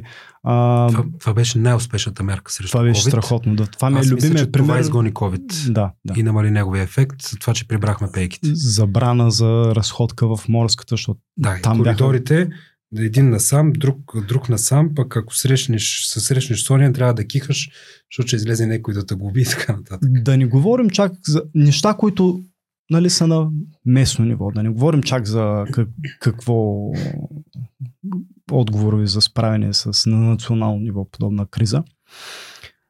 На местно ниво. Как ги виждате нещата? Какви са вашите действия? Защото аз това нещо смятам, че за мен е почти факт, че следва подобния, подобна следваща вълна. Какви биха били удачни мерки за нея? Аз честно ти кажа, не бих слагал така каруцата пред коня да коментирам а, нещо подобно, но предсетително на това, което кажа, че нещата започват от Америка, защото всичко хубаво започва от зад океана. А, при някакъв случай на пандемия, какъвто и да е той или епидемия, винаги мерките са, първо се поставят на национално ниво, тъй като те идват от Министерството на здравеопазване, след това вече към а, това, което на общинско може да се приеме. На мен ми харесва местното самоуправление. Да. Затова смятам, че трябва по-скоро да, още повече да наблегнем в това отношение в България, отколкото обратното. Много е трудно, а ако в Бургас не, са... не мога да се разхождам в морската и ми затворят кафето, бизнеса, ресторанта, мисля, че много бързо си хвана багажа във Варна, ако във Варна са други мерките. Когато те се налагат на национално ниво, няма как а, общината да приеме нещо, което противоречи на това. Би трябвало да може. Въпрос е, въпрос Сега не е чак федерална някаква щатска система, но може пък, би пък защо да не. Но Вися, това, което зависи от местното това, е- ниво, да, нека да коментираме. Това е въпрос за децентрализация да. на, на, на властта, който започва първо от бюджета, а след това вече и към, към други възможности, но тъй като ме пита за мерките към момента, как... доста труден въпрос ми задаш, тъй като реално нямаме ситуация. Но дори да имаме, ние видяхме неефективността на досегашните. Има бизнеси, които така и не се възстановиха. От тези половинчати мерки, които бяха, едни могат да работят, други не могат да работят.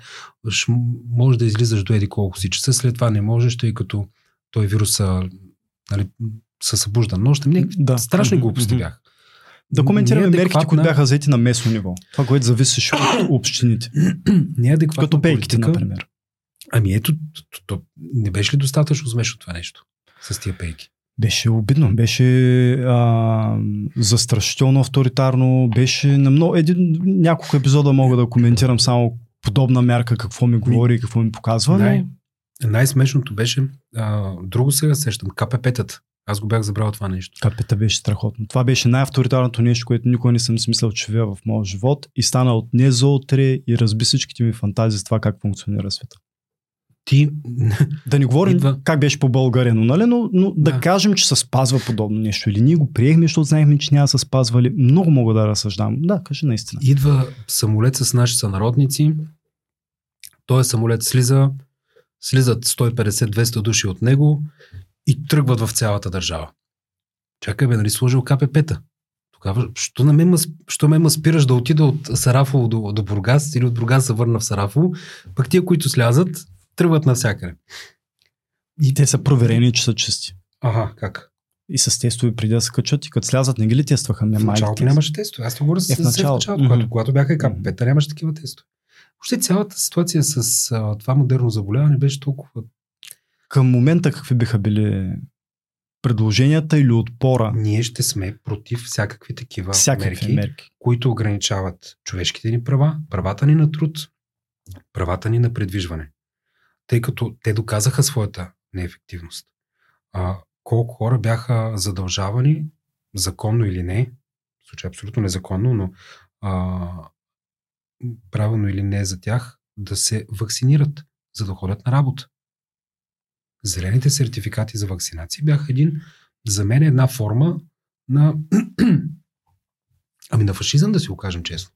Защото на теб ти ограничават възможностите да пътуваш, възможностите да работиш. Затваряме ли каквито и да е заведения? Вие сте твърдо против това. Ние сме против всякакви мерки, които биха ограничили правата на хората. Правата им да правят е, бизнес, да работят И да се придвижат. и да се придвижват. Нали? Беше страшно това нещо. А сега няма да идвате а, на работа, ако не сте си направили тест, няма да идвате на работа, ако, а, ако не сте вакцинирани. Това е ужасно. М, да, може би действително да. Съгласен съм, че беше много, много странно и ужасно на моменти.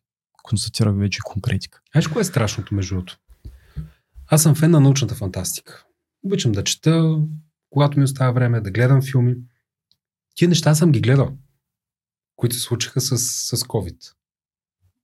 Те са описани в научно-фантастични романи още 60-70-те години. А, как лесно могат да се контролират масите, когато им наложиш някакви ограничения, когато им ограничиш правата. Да, бе, аз ги гледах по начина, по който скалата разбива бетонна стена Да. с юмор. В смисъл, горе-долу по същия начин ги гледах. Такъв гледаш го и си кажеш, Да, ма- окей, това е фантастика. Обаче в един момент се случва. Тогава преобръща целия ми свет. Тогава не съм, тогава си казвам, не бе, това си мислех, че тук Оруел е прекалил. на- м- Мислех, че а, развали хубавата книга с нещо, което не може чак пък до там. Човек не е способен на това нещо. на. И виждаш обаче, че реално Обаче могат да се момент, да, в следващия момент не съм бил достатъчно запознат с човешката психика явно. И заради това те питам, защото за мен не би било изненада и вече за много хора, тъй като доста неща, смисъл започват да се говорят. Това, че купихме вакцините, не е просто, защото един познат ми направи аналогия с а, за сезонния грип. Да, ви за сезонен гръб, смисъл, защо го правите на новина това нещо? Пак почвате с вашите конспирации. А, мисля, че не е също. Не съм сигурен дали не е ли частни фирми вкарват и си плащаш за вакцина за сезонна вакцинация. Нали? Аналогията правилна ли? В последни не. В последните години държавата започна да закупува определени количества а, противогрипни вакцини, а, които евентуално да най-уязвимите групи да бъдат а, вакцинирани. Т.е. за сезонния грип се вакцинира. Значи количествата. 50%. Количествата са много по-малки. Не говорим за милион 600 хиляди. За 160 милиона. Аз говоря само за, за новия щам за COVID. Аз в проекто бюджета на, на държавата още тогава беше заложено И то това е преди месец. 160 или милиона, да. Да. 160 милиона за вакцини за COVID-19.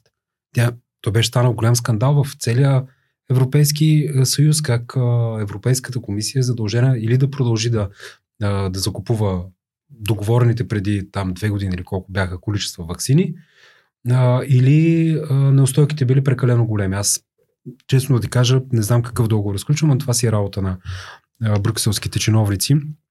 Какъв договор си изключил, че а, ти да се, да се вържеш по такъв начин с а, заплащане на, на вакцини за такъв голям период от време. Както и да е. Което пореден, за пореден път нали, може да ти завърти една червена лампа, че може би нищо не е случайно. М, а, да, се върна, да се върна на въпрос, който ми зададе. А, тези противогрипни вакцини наистина те са за най-уязвимите части. Възрастни пенсионери, които не могат да си ги позволят. И те са вече нали, по, по желание. И даже не достигаха последната година. Спомням, че дори не достигаха поръчаните количества. Кои са най-големите ви партньори в община Бургас, като други партийни структури, други кандидати, дори други в момента действащи а, общински съветници? Кои са най-големите ви опоненти или на кого бихте били, как да кажа, конструктивна опозиция и с кого бихте работили най-лесно?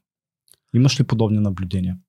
Възраждане може да подкрепя идеи, пак казах на включително и на ГЕРБ, включително и на останалите партии, когато те са полезни за хората.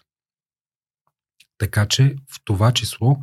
Визии. И... С кого ви съвпадат визиите, с кого най-много се разминават, ако тогава трябва по този начин да перифразирам въпроса си? Съвпадат ни с тези, които и докато те работят за гражданите. Ние нямаме нищо общо с партиите, които са в момента в управляващото статукво, в, както обичам да я наричам, коалицията на пералнята. Няма в, нищо общо с... в, в Общински съвет Бургас. Говорим. Като цяло? Като цяло и на парламентарно ниво също така. Абсолютно. Защото аз горе визирам конкретно Бургас. Визията ни съвпада с някои от а, останалите политически партии. И това, между другото, е изключително показателно. Проблема с паркирането. Той е идентифициран от всички, които в момента ще участват на изборите. Почти във всички предизбори програми а, го видях. Какво означава това? Че всички го виждат като проблем, това нещо. А, да в този случай, когато седем да решаваме въпроса и ние видим, че други политически партии имат положително становище, което съвпада с това на Възраждане, което според нас ще реши проблемите, ние ще ги подкрепим. Да. Ние Но паркирането да сме... е доста безопасна игла. Не, примерно. Аз ти го дам само като пример. Добре, да ти дам пример в другата посока.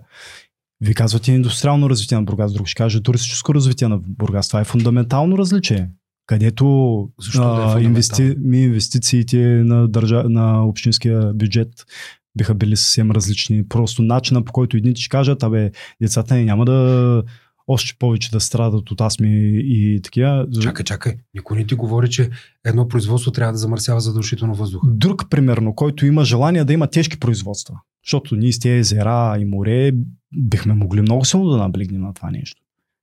Едно производство трябва да отговаря на екологичните норми, които са поставени. Те и Нефтохим отговарят, и Кроншпан отговаря, обаче... Тук е нужен строг контрол. А, ние не си мисли, че ние ще направим по някакъв начин отстъпка с а, здравето на хората и с а, екологията, за сметка на това да дори някой да разкрие не, не, не, си го мисля. колко си работим. И двете неща ги идеализирам. И, и не, не казвам, че туризма ще привлича само едни наркомани, които цапат на тия фестивали. Не, и двете ги идеализирам. Просто обаче се различия във визията за пътя напред на и развитието Ама на един той град. към момента Бургас няма визия. Какъв град е Бургас? Индустриален ли е, туристически ли е, културен ли е? Нали, малко сме, а, така, как да се кажа, разпръснали сме се в няколко посоки това трябва да залегне вече като една обща визия. Аз мисля, че тези неща могат да вървят. Ние в момента сме, всичко може да бъде правено едновременно, да. да. Мисля, че тези неща могат да вървят ръка за ръка. Мисля, че ти можеш да имаш а, нормална економика, в която гръбнака е вече, или хайде една ставна част от нея, да са работещи предприятия с високо добавена стоеност, може да развиваш и туризъм. Едното не е задължително да пречи на другото. Добре, много ти благодаря, че беше тук. Да разговаряме отново, да видим какви са равносметките след една половина година, което е един просто опознавателен период. Добре. Имаме сделка. Да не е след 4 години. Няма, не, не, в такъв случай. Имаме сделка за това. И си пожелавам, пожелавам се да те видя вътре. Да си, да предполагам, че а, има резон да замесиш защ, някого, защото бих предположил, че има поне един човек, който присъства на не повече от за един час в месеца. По този начин се извършва работата в Общинския съвет в момента. Благодаря, че беше тук. И аз благодаря за поканата. Благодаря на нашите зрители. Чао! Чао! Весело! When my mind is giving out and my heart is slowing down, can you help me out? I need somebody, need somebody, need somebody now. When my walls are caving in and I'm this close to the ceiling, don't fail me now. Да ти кажа по тебе лутам When my mind is giving out And my heart is slowing down Can you help me out? I need somebody, need somebody, need somebody now When my walls are caving in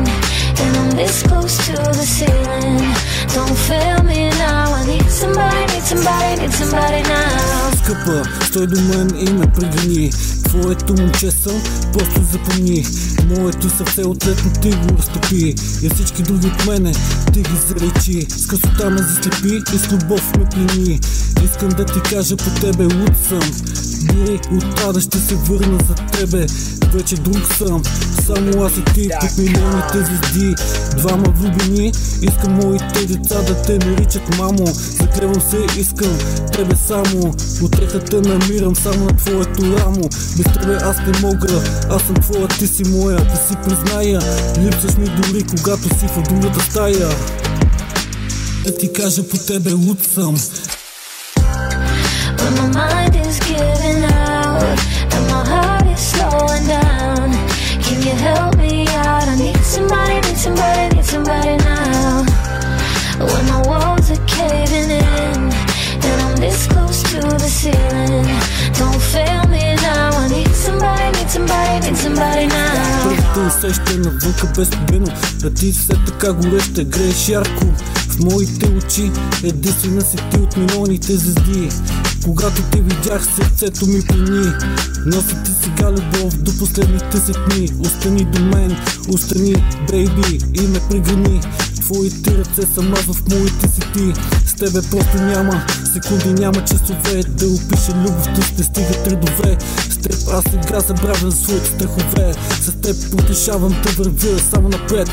Явно ти си била скъпа, моят късмет. Остани до мен, бейби, остани сега И ме приготни Аз съм твоето момче, ти си моето момиче tunabeats.com. When my mind is giving out and my heart is slowing down, can you help me out? I need somebody, need somebody, need somebody now. When my walls are caving in and I'm this close to the ceiling, don't fail me now. Само аз и ти под милионите звезди When my mind is giving out and my heart is slowing down, can you help me out? I need somebody,